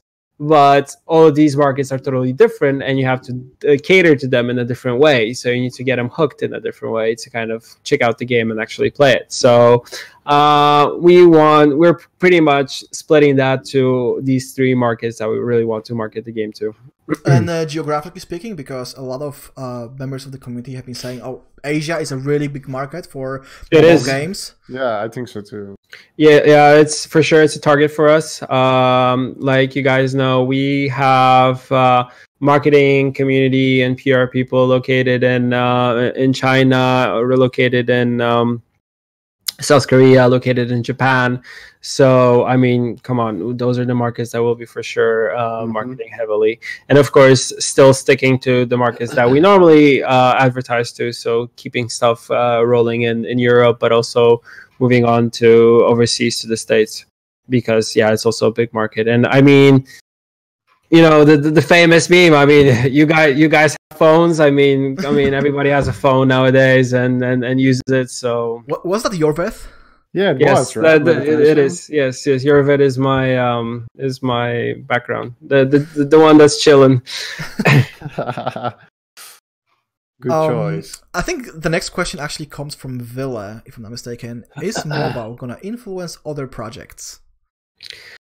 Um, it already is kind of influencing uh, anything that we have on the Gwent side, pretty much. So it already has influence uh, to kind of move over like some plans. Like we had some different plans when it comes to Gwent and the development process, like I said, and how we're going to allocate time to things. So we kind of uh, move things around to focus more on mobile. So that is already getting like big, um, you know, big attention from the whole team. But when it comes to other like bigger projects that the whole studio is part of, uh, you have to remember that the Gwent team is to- a totally separate uh, team working just on Gwent. They don't work on other projects, so their time, everything they do, is fully allocated to the game itself. And while other teams are working on other projects, so simple as that. Um. Villa, since that question was actually yours, I would like to hear your input on the mobile. Mobile Gwent, how do you see it? I mean, honestly, I think, yeah, there's reason to be excited for mobile. Well, like I said, maybe a teeny tiny bit worried about how it's gonna influence uh, fu- future balancing of the game, of course, and whatnot. So, um, but honestly, other than that, I'm actually quite happy and excited about it, uh, especially when it comes to since I'm an Android owner myself. So, Yeah, we were actually talking about that on uh, the previous podcast. Is that mobile has really massive potential to influence Twitch because uh, if you look at the stats, and I, I like numbers, like you see that Gwent has in a way reached its its its stable size on Twitch. And then we have the tournaments, and the tournaments ob- ob- obviously uh, create a huge spike in, in, in viewership, Mhm. which is something we all love as, as streamers. We want to have, have more people uh, flocking in and, and just create some more uh, atmosphere around the game. And I think the mobile mobile could be huge for for for the streamers. In a way, yes, but I think like if you're streaming, you want to be streaming in a con- very controlled environment, and you feel I feel like your normal like desktop PC with OBS and all that stuff is is a lot more stable streaming platform than you would have a phone. I kind of see it like um, that was in the What's Up Woody podcast. That kind of people will kind of use the mobile platform as a place to test decks, as a place to build decks when they're on the commute, where they're on the go, um, where you, are pretty much, you know, you're on the subway, you don't know if you'll break, if, if the connection will be stable. Like we're pretty much uh, what we're doing right now amongst the, the, the development team. Like we have the TestFlight version of, of on iOS on our phones so we're pretty much doing these tests is like, oh, I commuted to work by subway today and I didn't have a disconnect. And the other guy's like, well, I, I, I drove me to work and I was sitting and I was playing the game, also didn't disconnect. And we're like, oh, the other guy's like, oh, I was on a train and it didn't disconnect. So, so we're kind of like doing these things to kind of check how the reconnect function is working and if it's if it's good and if it's uh, if it's gonna be stable and stuff like that. But we still need to take into account that once we pretty much launch this, we have players from all over the world like connecting on on and on different platforms, connecting at once uh, into queue, and you know, you know, there are people on different servers on different places of the world. Their connection can go go wrong at any time. So um, you probably won't see a lot of people playing Pro Ladder on mobile devices, but uh, I mean the accessibility and the ability to just to take i mean the game looks incredible on ipad. So taking it on an ipad sitting down on the couch and playing a couple games where you know you have good wi-fi in the house is i mean nothing can go wrong with that. Um bj do we have actually have some viewer questions about the mobile? Yeah i mean there was actually a question not about mobile and yeah no, no not many questions about mobile but there was actually a question on um, I would like to ask Reddit. Mm. Yeah, because Ooh. we we made a Reddit thread. So, um, is Boeing pre-order the only way to get Radovid? Um, but Radovid is not part of the pre-order. His skin, um, one of his skin yeah, the skin, right? Yeah, yeah there, I think that's. As far as I know, there will be multiple skins for Radovid. Okay, so cool. now you will you will not Guys, see only one. Freshest of leaks. Yeah. So you'll probably see more Ratty Daddy. and That's speaking cool. of skins, I, I think it has nothing nothing to do with mobile, but I kind of thought, okay, we can ask. Uh, the versus screen and the 3D leaders. Mm-hmm. You said we are working on that. Uh, can We're we expect, working on it. Can we expect any any leaks in the near future, or just um, when the expansion um, drops? Well, we'll see probably something. I don't know if will happen as soon as this expansion because we're work. I've seen the team like working heavily now on some of the models themselves, uh, like uh, the very very anticipated change to Harald the Cripple not holding a shield. Um, so I told the guys like, guys, we need to fix this. Like we have in our in his uh, description that the guy never had a shield, so everybody's like, okay, we'll just give him another sword. I'm like, cool, works for me. Let's get it done. I mean, community will, will be happy. The guys are like, okay, we'll just need some time because it takes a lot of modeling. I'm like, cool, but let's just get it done when you guys have a second. Cool. And, you know, it's out there, it's happening. Um, so we will be rework- reworking the models themselves, uh, putting better textures on them. And since now we're not under the pressure where we need to create a lot more models and a lot more ability to go all together. And I know people are saying Arachas Queen too. That's also uh, on the table. So mm-hmm. I mean, these things are things we need to make better, and we also need to work on how the screens kind of enter and how it looks. Um, but yeah, there is an overall idea how to make that a lot better. So yeah. Also, if you like guys like want to see like the latest um, can, you can probably see that like the latest uh, mobile version of um, of the thing on iOS is like you have the animated Radovid here. Ooh, that's, um, nice. that's, a, wow. that's a loading screen. Nice. So yeah, yeah we're, really, we're, really we're working nice. with like different stuff to kind of to play around and have fun with it. Mm-hmm. So um, yeah, like I said, there are cool cool ideas for it, and that's the way to go. just to like, briefly expand on the topic before we move to the uh, to the next segment because you i'm not sure if it was actually you or somebody else from the team but somebody said that this move to unbind skins from abilities Mhm. allows you to print leader card cards that, for example, gold cards with the former leaders on them. Like you could have an Emhyr Mhm. card or a Radovid card or a Foltest card. Is that? That's a cool idea. I think I heard a it. From, cool I- idea. I heard it from you guys. You heard it from us? Yeah, I'm pretty sure. I'm, I'm- pretty I, sure. I, I heard it. you. I heard it from the community for like people saying, "Oh, it'd be a cool idea to bring them out as, as gold cards." Like we'll see. Like it, we like to keep the art that we have uh, in the game and utilize it in different ways, and still have it part of the game itself. So I'm not saying no. I'm also not saying yes. So it depends on the guys, like what they want to do and how they want to in- reintroduce these cards. If they want to reintroduce them as, as as separate cards, gold cards in the game, that would be really cool. I think. Uh, so uh, speaking yeah, Mhm. go ahead, BJ. speaking of uh, of uh, versus screen, there was also the Ray eighty nine. He he asked also a question about it. Like, um, would it be possible in the future to switch manually to older version of the versus screen, which is leader cards? Um, actually, no. Like, I uh, Jason is very, very like um focused on having the ability to have um sh- us to kind of showcase the models a little bit more Mhm. because a lot Yeah. of work goes into those and to modeling the the characters and kind of doing all that. So it'd be cool to give them a little bit more light, but also this is like the first iteration we did with it. So it would be really cool to kind of bring them, you know, bring it back and do a little bit more. And I think um, I was talking to some people uh, that it was really cool to do the introduction of leaders as, as as physical leaders on the board instead of just having them as cards um, because it, it draws your attention a little bit more because you actually get to see the character. So if we can work on those models and make them better, add more Mhm. textures on them, and polish that stuff, then I think it will only get better from from moving forward. Okay. Um, BJ touched on the topic of um, older features, and I have to ask this: Beta Gwent music when?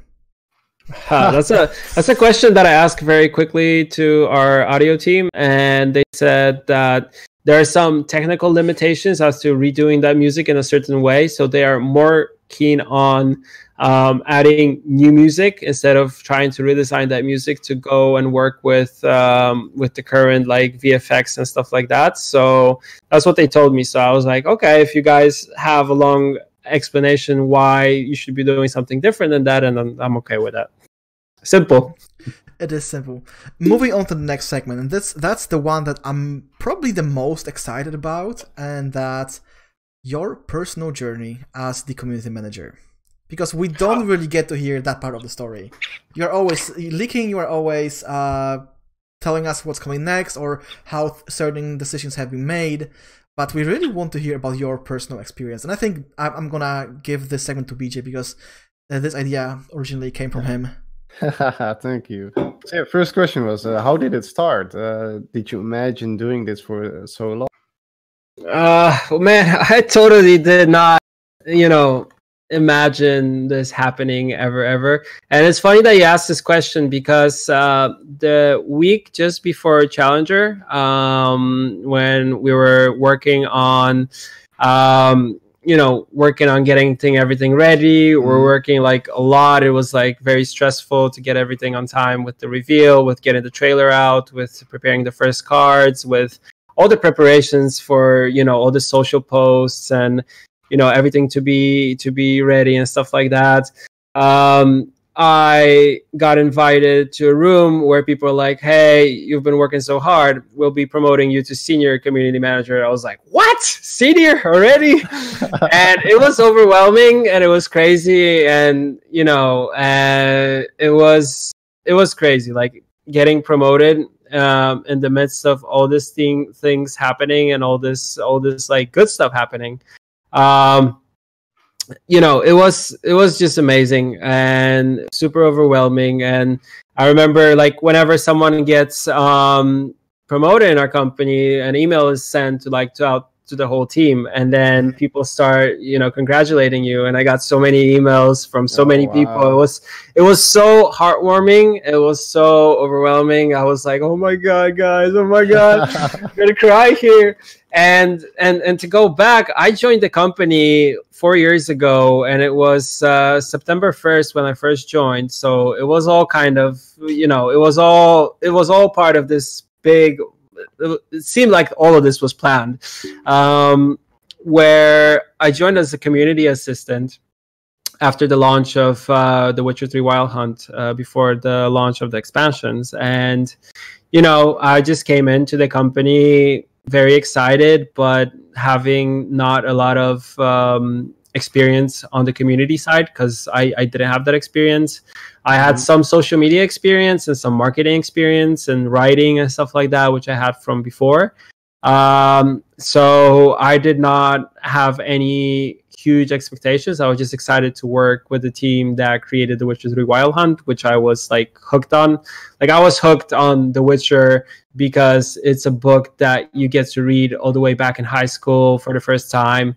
And my dad was always very big into fantasy, so he would Wow. drop me the next books and I would read them and I would really get into the story. And then I played the first game um you know witcher 1 and then i played witcher 2 and i liked it even more and then i saw the promotional stuff for 3 and i was like i saw the trailers i was like holy shit this is like blowing my mind right now. And then i get to join the company and um i didn't even have a pc at that time uh, Oh, which i do now. So i bought a ps4 day one for the release with the witcher 3 wild hunt. I played it like crazy. I remember um, getting a bug just before patch 1.08 where you would go to Kaer Morhen and Lambert, he would fall in, into the ground and you couldn't interact with him and you couldn't progress with the quest for the Battle of Kaer Morhen. So I was like, shit, I can't play the game. So I went on the forum. I started typing like, guys, when this is gonna be fixed? I cannot, I cannot move on with the quest. and I remember community manager Marcin Momot, who uh, was my lead for a long time, uh, replied to me, and I was like, "Wow, someone actually replied to me. These these these guys are very community oriented." And a couple weeks later, after I did that post, there was an opening um, advertised on Facebook, and they were like, you know, um, you know, if you want to become, if you want to be part of the community team, send us, you know, your CV and stuff like that. So I applied. I went through the recruitment process, which I remember was very like long and professional because you had um, a test that consisted of like three steps that you need to do. Um, some examples of how you would communicate things, like a communication plan that would go out throughout a couple weeks to communicate an expansion, I think, or, or just to communicate the game, um, and all these things. And I did them. And I had my first meeting, and that's when I met Marcin, who actually replied to me on the forum thread. So I was like, dude, you replied to my stuff. That was really awesome. Um, normally, when I'm contacting any type of company, I get pretty much the doors hit in my face and nobody will talk to me, and I'm just sit- sitting there, sat in a corner. Or I have to talk with se- tech support who feels like it's a robot. While here, a dude just came out and said, like, yeah, we're working on a fix. There should be a patch in the next week, and the patch came when he said it would. So it was like, wow, easy.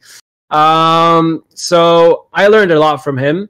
I learned about how the community functions, about what you should say, what you should not say, how you should interact with people. And looking at my journey throughout the years was crazy because then we started working on, like, we did the expansions, which I was part of.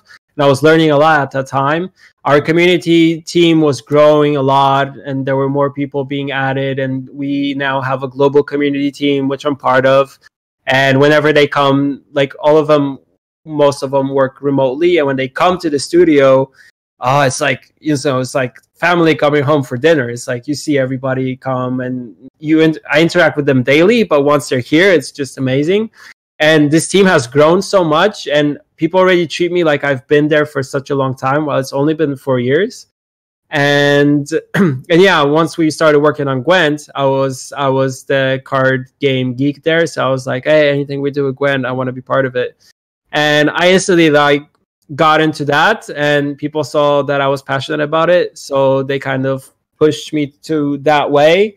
And it's funny because even when uh, we meet as a whole community team, the guys are discussing like weekly plans and monthly plans and contests uh, dedicated to cyberpunk and I always make these jokes like, or like, yeah, we'll we'll we'll, we'll do this big promotion, and we're like, we'll we'll add this here. I'm like, yeah, yeah. Remember, guys, when you're doing that, you know, it's very important that you add a little bit of Gwent somewhere so you can get more players our way. So I'm kind of like the guy that's always pushing Gwent out there in the corner, and everybody makes fun of those jokes. But uh, yeah, I mean, it's been it's been it's been wild, and I didn't, I would never think that when I joined the company that I would be like a very important central part of Gwent, and I still get you know people coming to me like oh man you're you're, you're the face of the game i'm like nah guys come on no no no it's like i always i always play that down i'm like nah nah nah nah i'm like it's it's uh, it's okay it's, like, it- it- it's okay, but please I'm just- I'm compliments my way.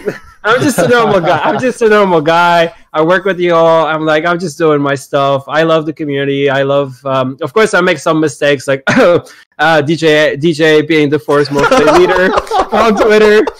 I remember, I it's like, and it's also funny because I make the most easiest mistakes, and it's funny because I, amongst other community people, I do when you when we have new people joining the company, we have onboarding for them where we talk about different things and we talk about like how you should interact online and that you might get people coming to you asking questions and that you should not answer all these questions that you're you're you're, getting. And and there, there's very one important one that's like when you feel like you're angry or you're or, or you shouldn't post something and you have second thoughts about posting things usually means you should not post them.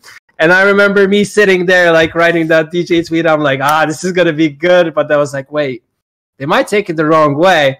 No it'll, it'll be it'll be fine. It's like i see all these people complaining and i look at the stats. And i'm like oh i'll just send it. And i sent it and i was like and I saw the backlash. I was like, "Dude, you are so Oh. dumb. You are so dumb. You should not do that." so, so how do you deal with it, right?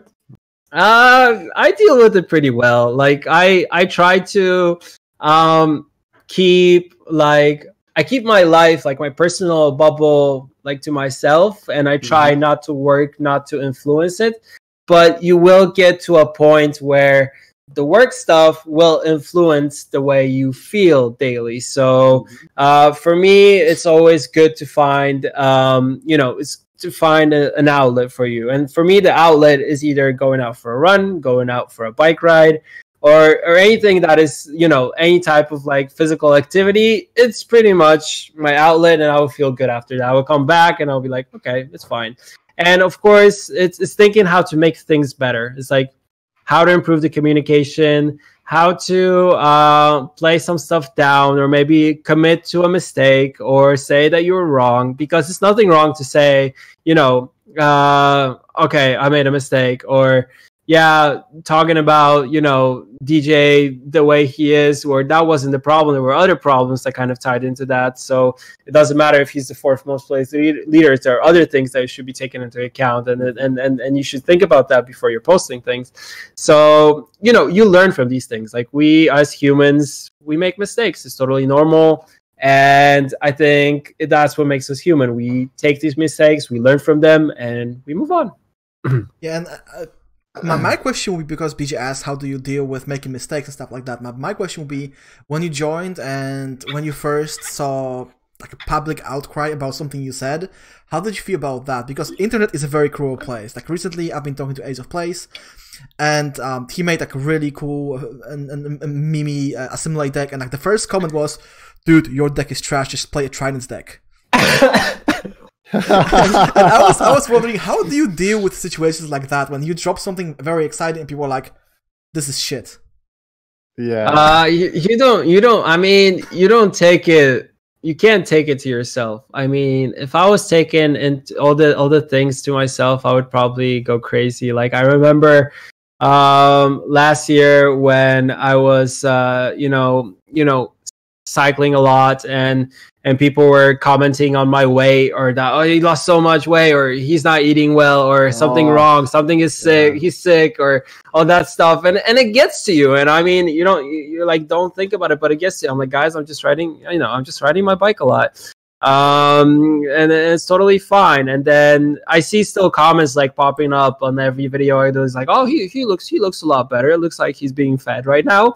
Um you, you know every everything's fine. So you kind of i mean you will get these comments as being a public facing figure. And i Mhm. think Yeah. you will not get away from this. And and it's nice that people care about me and i like it.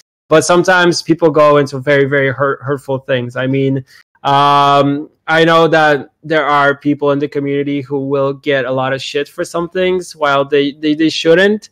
Um, but you need to think about that that there's a lot of love there and there's a lot of positivity there but there you will have also people who will go out for the negativity because it's it's the internet. That's how it's built. You Yeah, can have yeah, everybody being happy positive and great and that we love you we love this. Although we as a company like trust me we get so much uh, good love from from the community that it's crazy. Like people just uh, always say like oh cdpr they're, they're, they're the best in the industry. They're awesome. And um, since i joined the company i've been getting like emails that get um, sent to our reception and it's emails from people talking about how much they love you know they love the witcher how much it has helped them through their life or like people who are going through very tough things uh, in their life and how gaming has helped them and how they support us how they love us.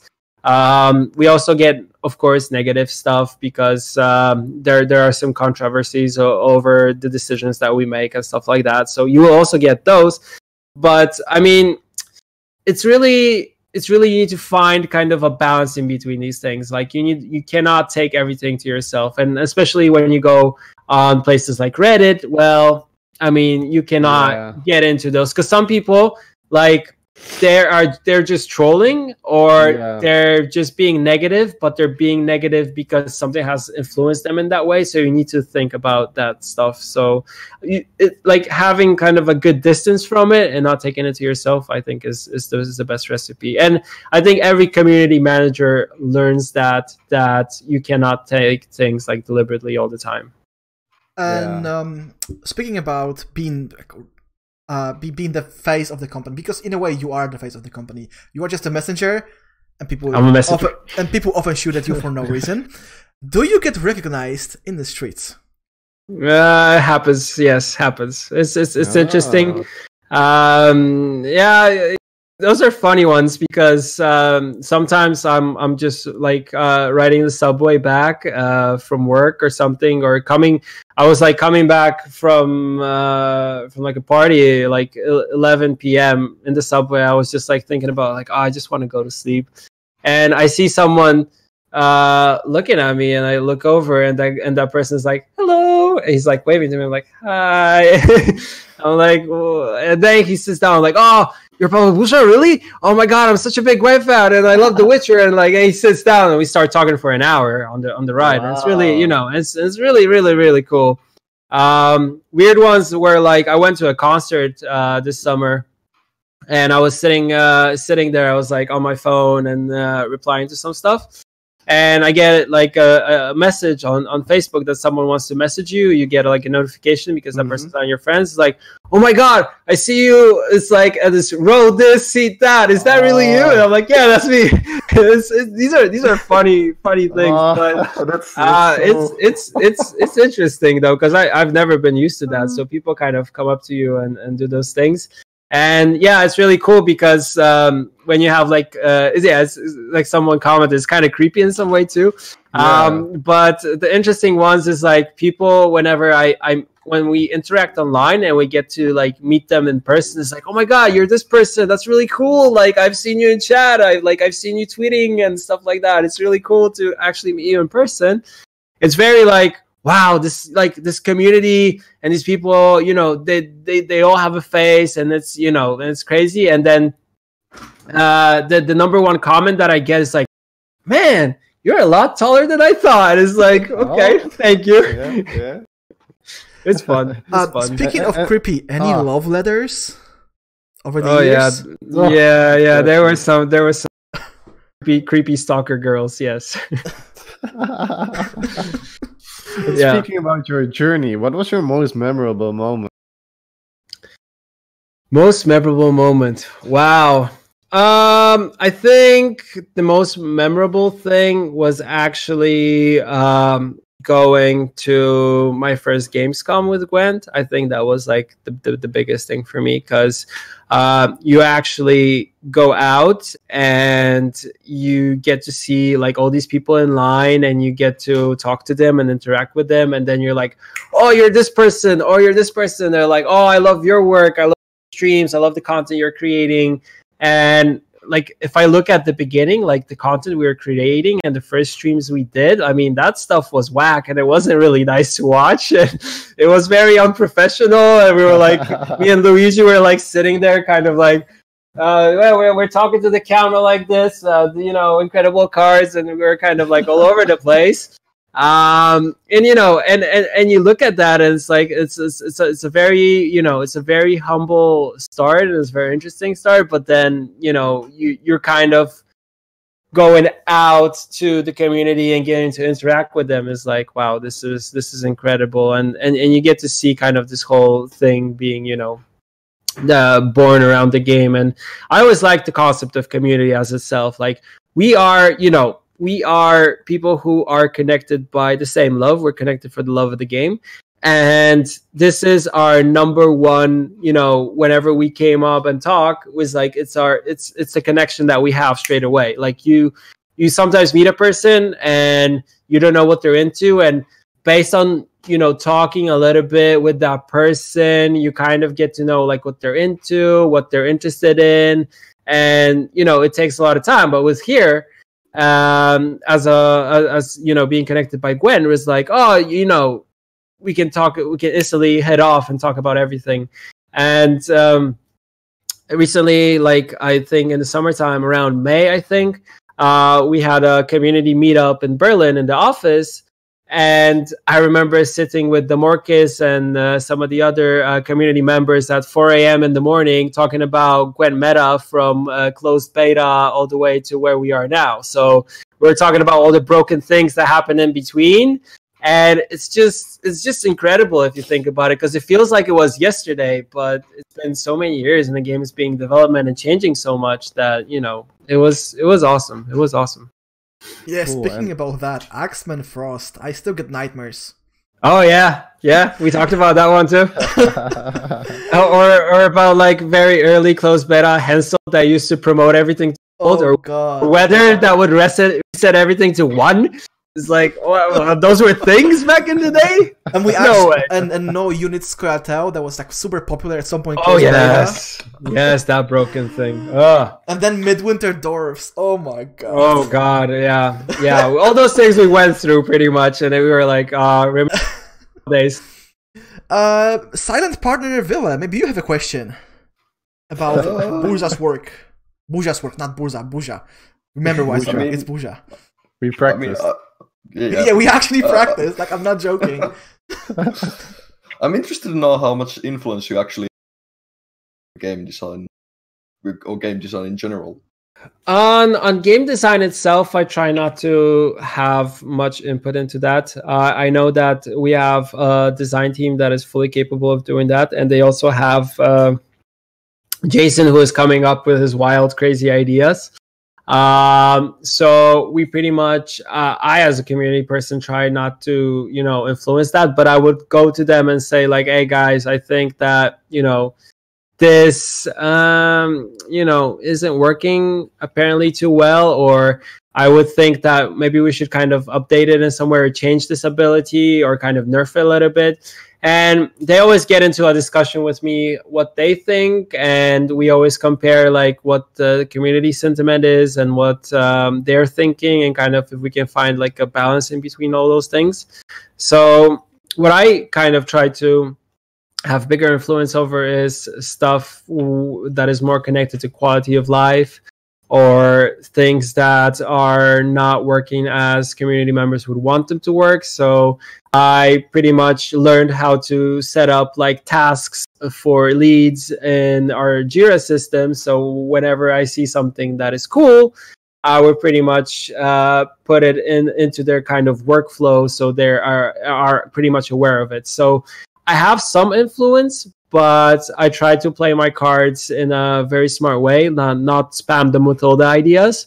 But um, if there are some like cool ideas or some quality of life things where people kind of thought about, hey, maybe it would be cool to like we were even talking about the leader models, like to fix the models so they portray things better, or to have a seasonal mode that like for example the seasonal mode that we had the blitz mode where you had a very short uh, eight seconds to play a card that came from the community and i pretty much took that idea uh, put it as a task is like added it to one of the patches that we have uh, lined up in the future.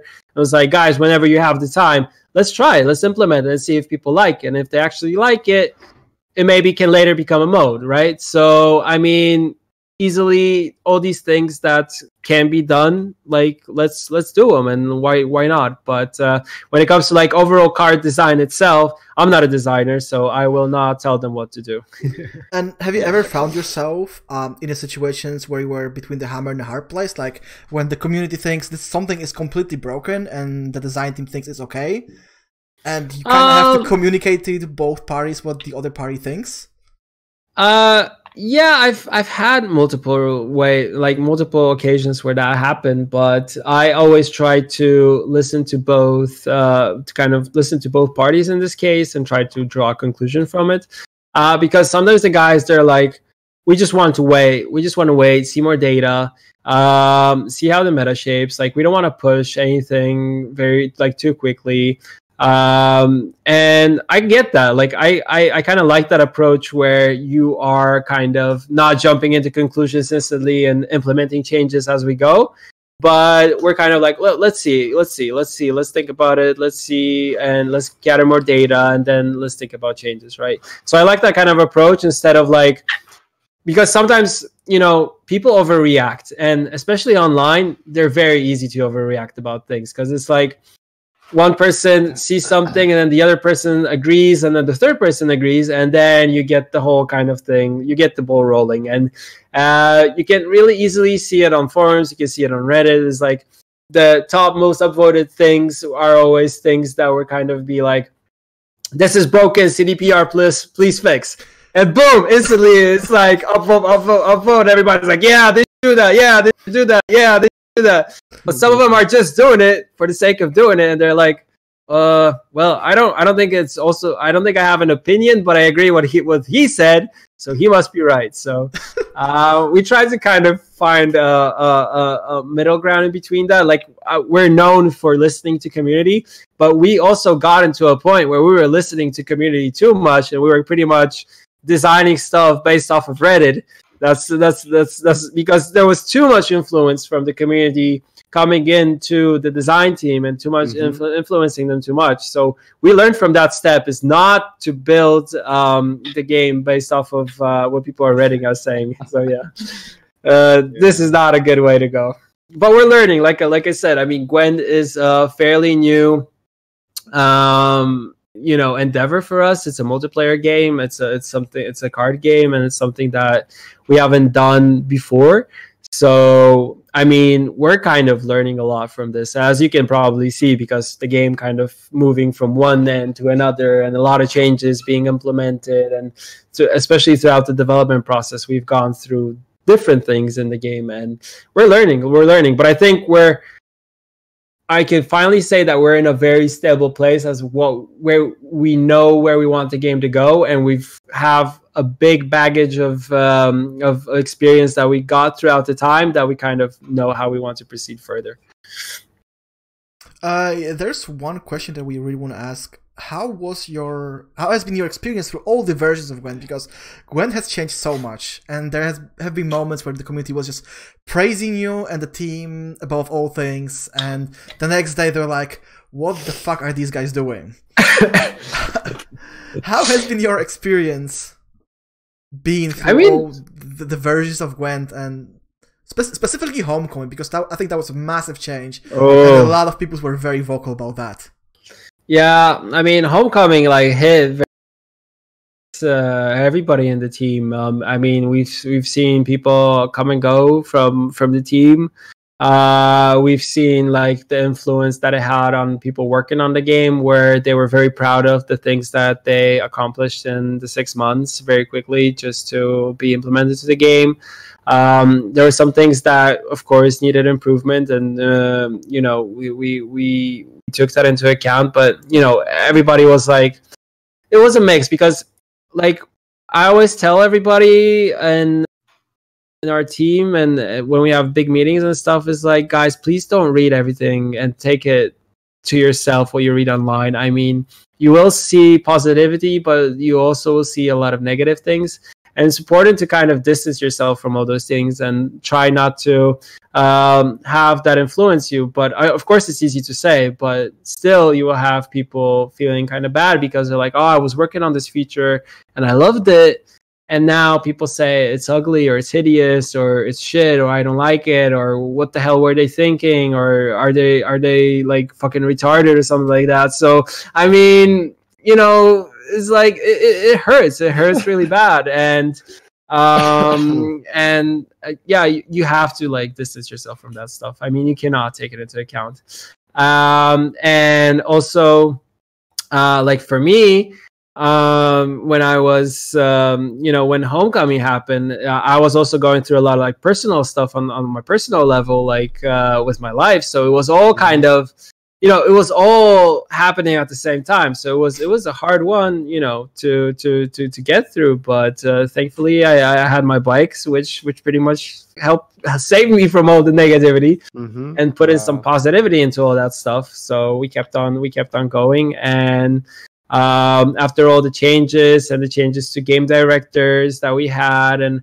all this stuff happening and you know you know and you get to a point where you are okay this is we're in a good place. It's all it's going to get better. Sometimes you're just trying to tell yourself it's going to get better and it's going to be good but then you see um, you go online and you see all the all the all the hate and the negative. Not, i don't think it's getting better but you still push and you still you know persevere to kind of uh, carry out your vision and yeah you just go for it Okay. Um. That, that, that, that that's a lot of information for Yeah. us for, for- on, on Yeah, how your that's so daily cool. work looks Yeah. like. yeah Um, BJ, the guys, do you have any more questions? Is there anything from the chat? Um, let me see. We got Pavel chat rolling. questions We got Pavel rolling. We have to use this opportunity, guys. Yeah, yeah, yeah. A, a question uh, from Lucy. Uh, He's Ren drinking and Lucy, talking. How do you think the new Netflix show will affect Witcher lore and thus affect what characters Gwent plays are familiar with? Do you think it might Hmm. impact future cards? It's an interesting question. Um, we pretty much are looking forward to it, but we want to see like what the show will introduce and how it will actually be carried out and how it will influence the the Witcher lore overall.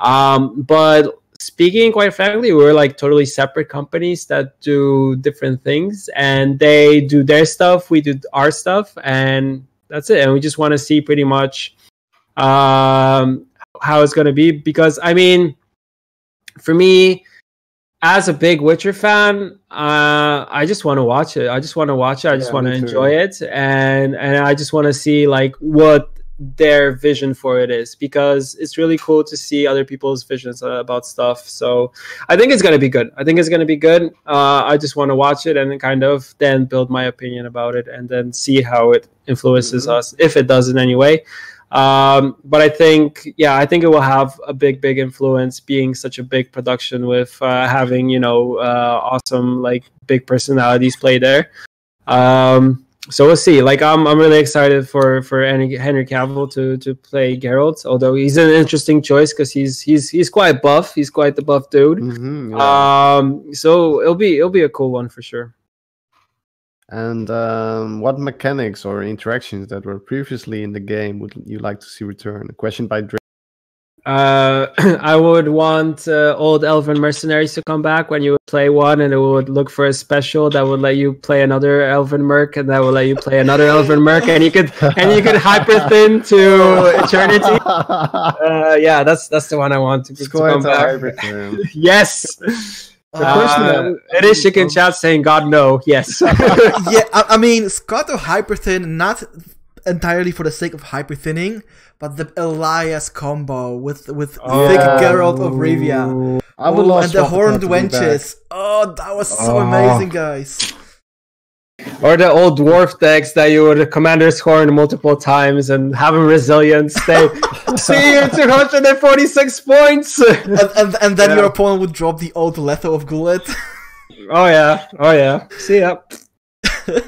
Okay, another question uh, by New and Nostalgia.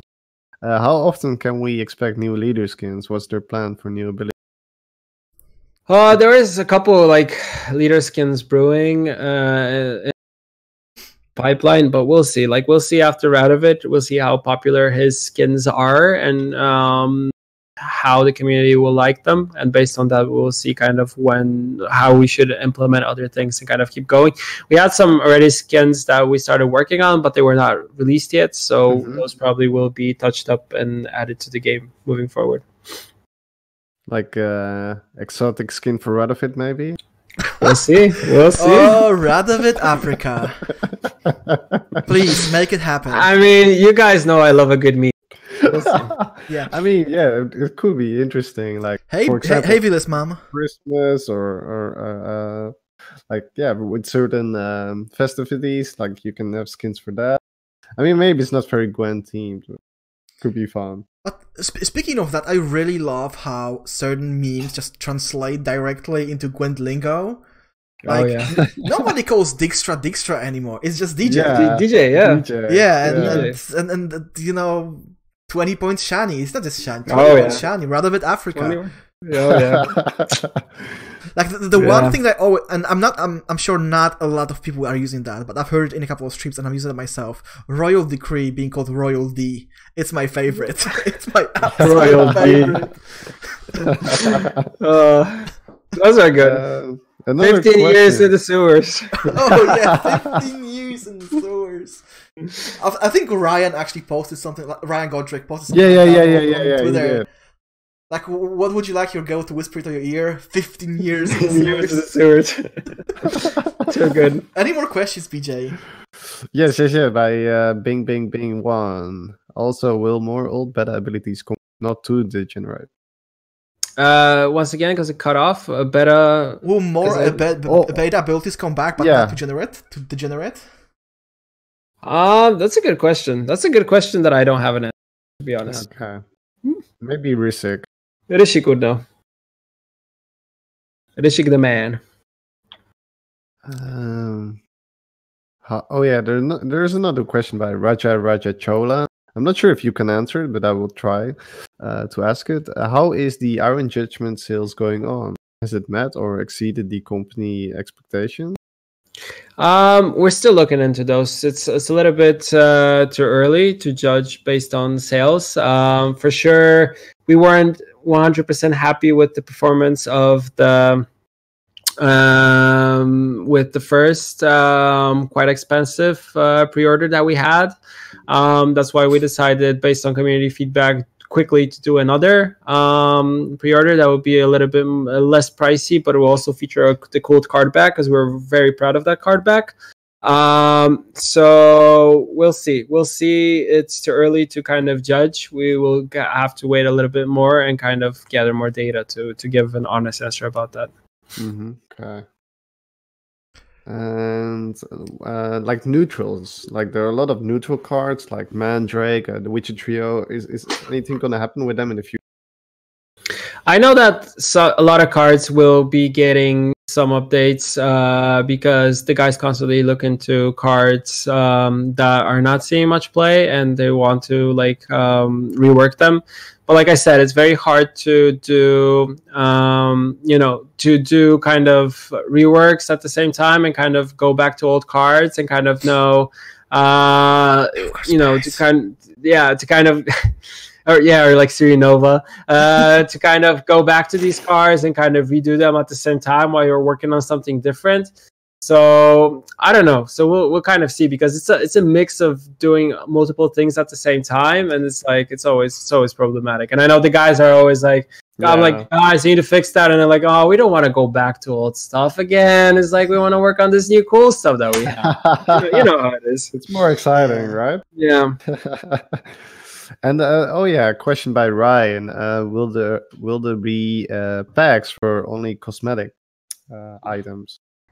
We'll see. Like we Not want some, we some some options to, just for cosmetics, and I know that of course, uh, players who have been with us since closed beta, they would ideally want only packs that feature, like only packs that feature cosmetics that they don't feature kegs or anything like that, because like ah, we don't need kegs, we can craft Yeah. everything because we have millions of scraps, and I know it makes sense for you, but think about the new sense for new players. players. Yeah. Yeah, Yes, exactly. Exactly. New players need them keg.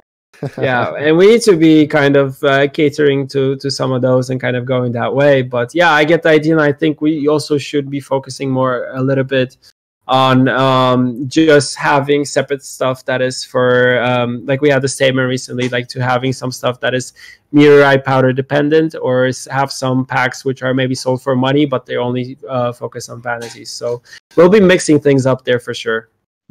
I think we have time for cool. one more question. So BJ, search for something really, Um, really spicy. Let me see. I mean, this is Seven, our uh, team captain. He has a very spicy question. Let's go. Uh, given that Gwent is not Candy Crush Saga and has a niche audience, did they take into consideration that they might rely too much on mobile being successful? Uh, we've taken that into account, like, but um, you know, we're not like you said, like it's a it's a, it's a good statement. We're not we're not Candy Crush Saga, so we're not gonna be um for everybody. Let's say because card games are totally not for everybody. Like I don't see I I see easily my mom playing Candy Crush on her phone, but I do not see my mom playing Gwent on her phone. Yeah. Um, so we're taking that into into account, of course, and we'll pretty much have to wait and see. Like, I mean, in in anything that you do, in this case, you need to take a little bit of risk and and and see if this risk will pay off or if it won't pay off. But we're we're very hopeful when it comes to to having the game on on mobile devices because i i feel like card games should give you the possibility to have them on the go and have an option to play the game while you're on your couch and you're I don't know you're chilling watching YouTube or you're watching Netflix and you're you're like oh this show is boring or you're sitting with your girlfriend and you're watching a show that she's really into but you're kind of sitting there like oh man I wish I could be doing something different and you're like you pull out your phone and you're like oh I'll be I'll be you know um I'll be playing a little bit and she's like oh you're not you're not paying attention. I'm like I'm totally paying attention you know multitasking here. Yeah. um, so yeah, I mean, hopefully, if you have something more accessible, it should be easier to play. And I think that uh, for card game players, they like the accessibility um, to to have the option. And yes, someone someone uh, nicely said. Uh, I think it's Juniper Jean in, in, in chat. Burza is single, isn't he? Yes, I am. That's why I make these crazy comments. That's why I can do that. Yes. yeah, but I think we are all very hopeful Yeah. about uh, Yeah. the uh, the release on mobile. the the and- release on mobile and the, in general the future of Gwent, with the Yeah. future being uh being uh, uh talked about right now. Burza, at the end of the show, do you have any other spicy leaks that the thirsty Twitch boys have been waiting for? No, I'm out. I'm all out of good ones. Uh, we, we had the card, so that's, Yeah, that- that was good. amazing. Um, apart from that, I'm just I'm just excited to to to move forward and to kind of bring uh, new stuff to the game. And yeah, um, hopefully the the most important thing right now is, is is to get the expansion out, and then after that, we're already working on a really cool expansion. Uh, a very nice team to it, which I cannot say much more because I'll spoil it. Um, and then, of course, iOS release will be for us something very, very important. And I'm happy that it's all um, like looking at the whole year and looking at to where we are now. Uh, it's been an incredible journey, so I'm excited for it. Pavel, you are an absolute hero. It was such a pleasure to have you here. Thank you. Like we, st- I, I still can't believe that you are actually here. Like we're Yeah, just nah, like, okay, easy, Bibo, man. Bibo said just ask Burza easy, and we're like, Yeah. yeah, it's only the second episode. Like he's gonna say no, easy. We asked 30 minutes No. later, okay, guys, I'm gonna be on the show. Let's do it. Yeah. I mean, if anyone is doing any type of content and talk to me online on the stream, I'm really like, just hit me up. It's easy. Like I will do it. Um, my schedule is is very like you know, it's crazy. It's very uh, packed, but on some weekends it's easy just to sit down and talk for a couple hours. I mean, that's it. It's just simple. Just ask. I mean, Yeah. you never know. So once again, thanks for being here, and BJ and Villa, as always, uh, it's been a pleasure. Even though Villa, once again, the silent partner in crime. It- It's, I- Sorry for like, it's talking my- too much. It's my Finnish roots. It's it's he's just from Um, Finland. Yeah. Oh yeah, I wanted Uh, to ask uh, one question. When are you going to stream again? Uh, Oh God, no! I was uh, I was hoping I was gonna dodge that. oh, I would like to stream more, but it's always a problem. Like on some weekends, I could probably do it. Um, it'll be easier now in the winter time because I'll have less uh, riding bike time and stuff like that. So I it'll be easier to squeeze it in my schedule.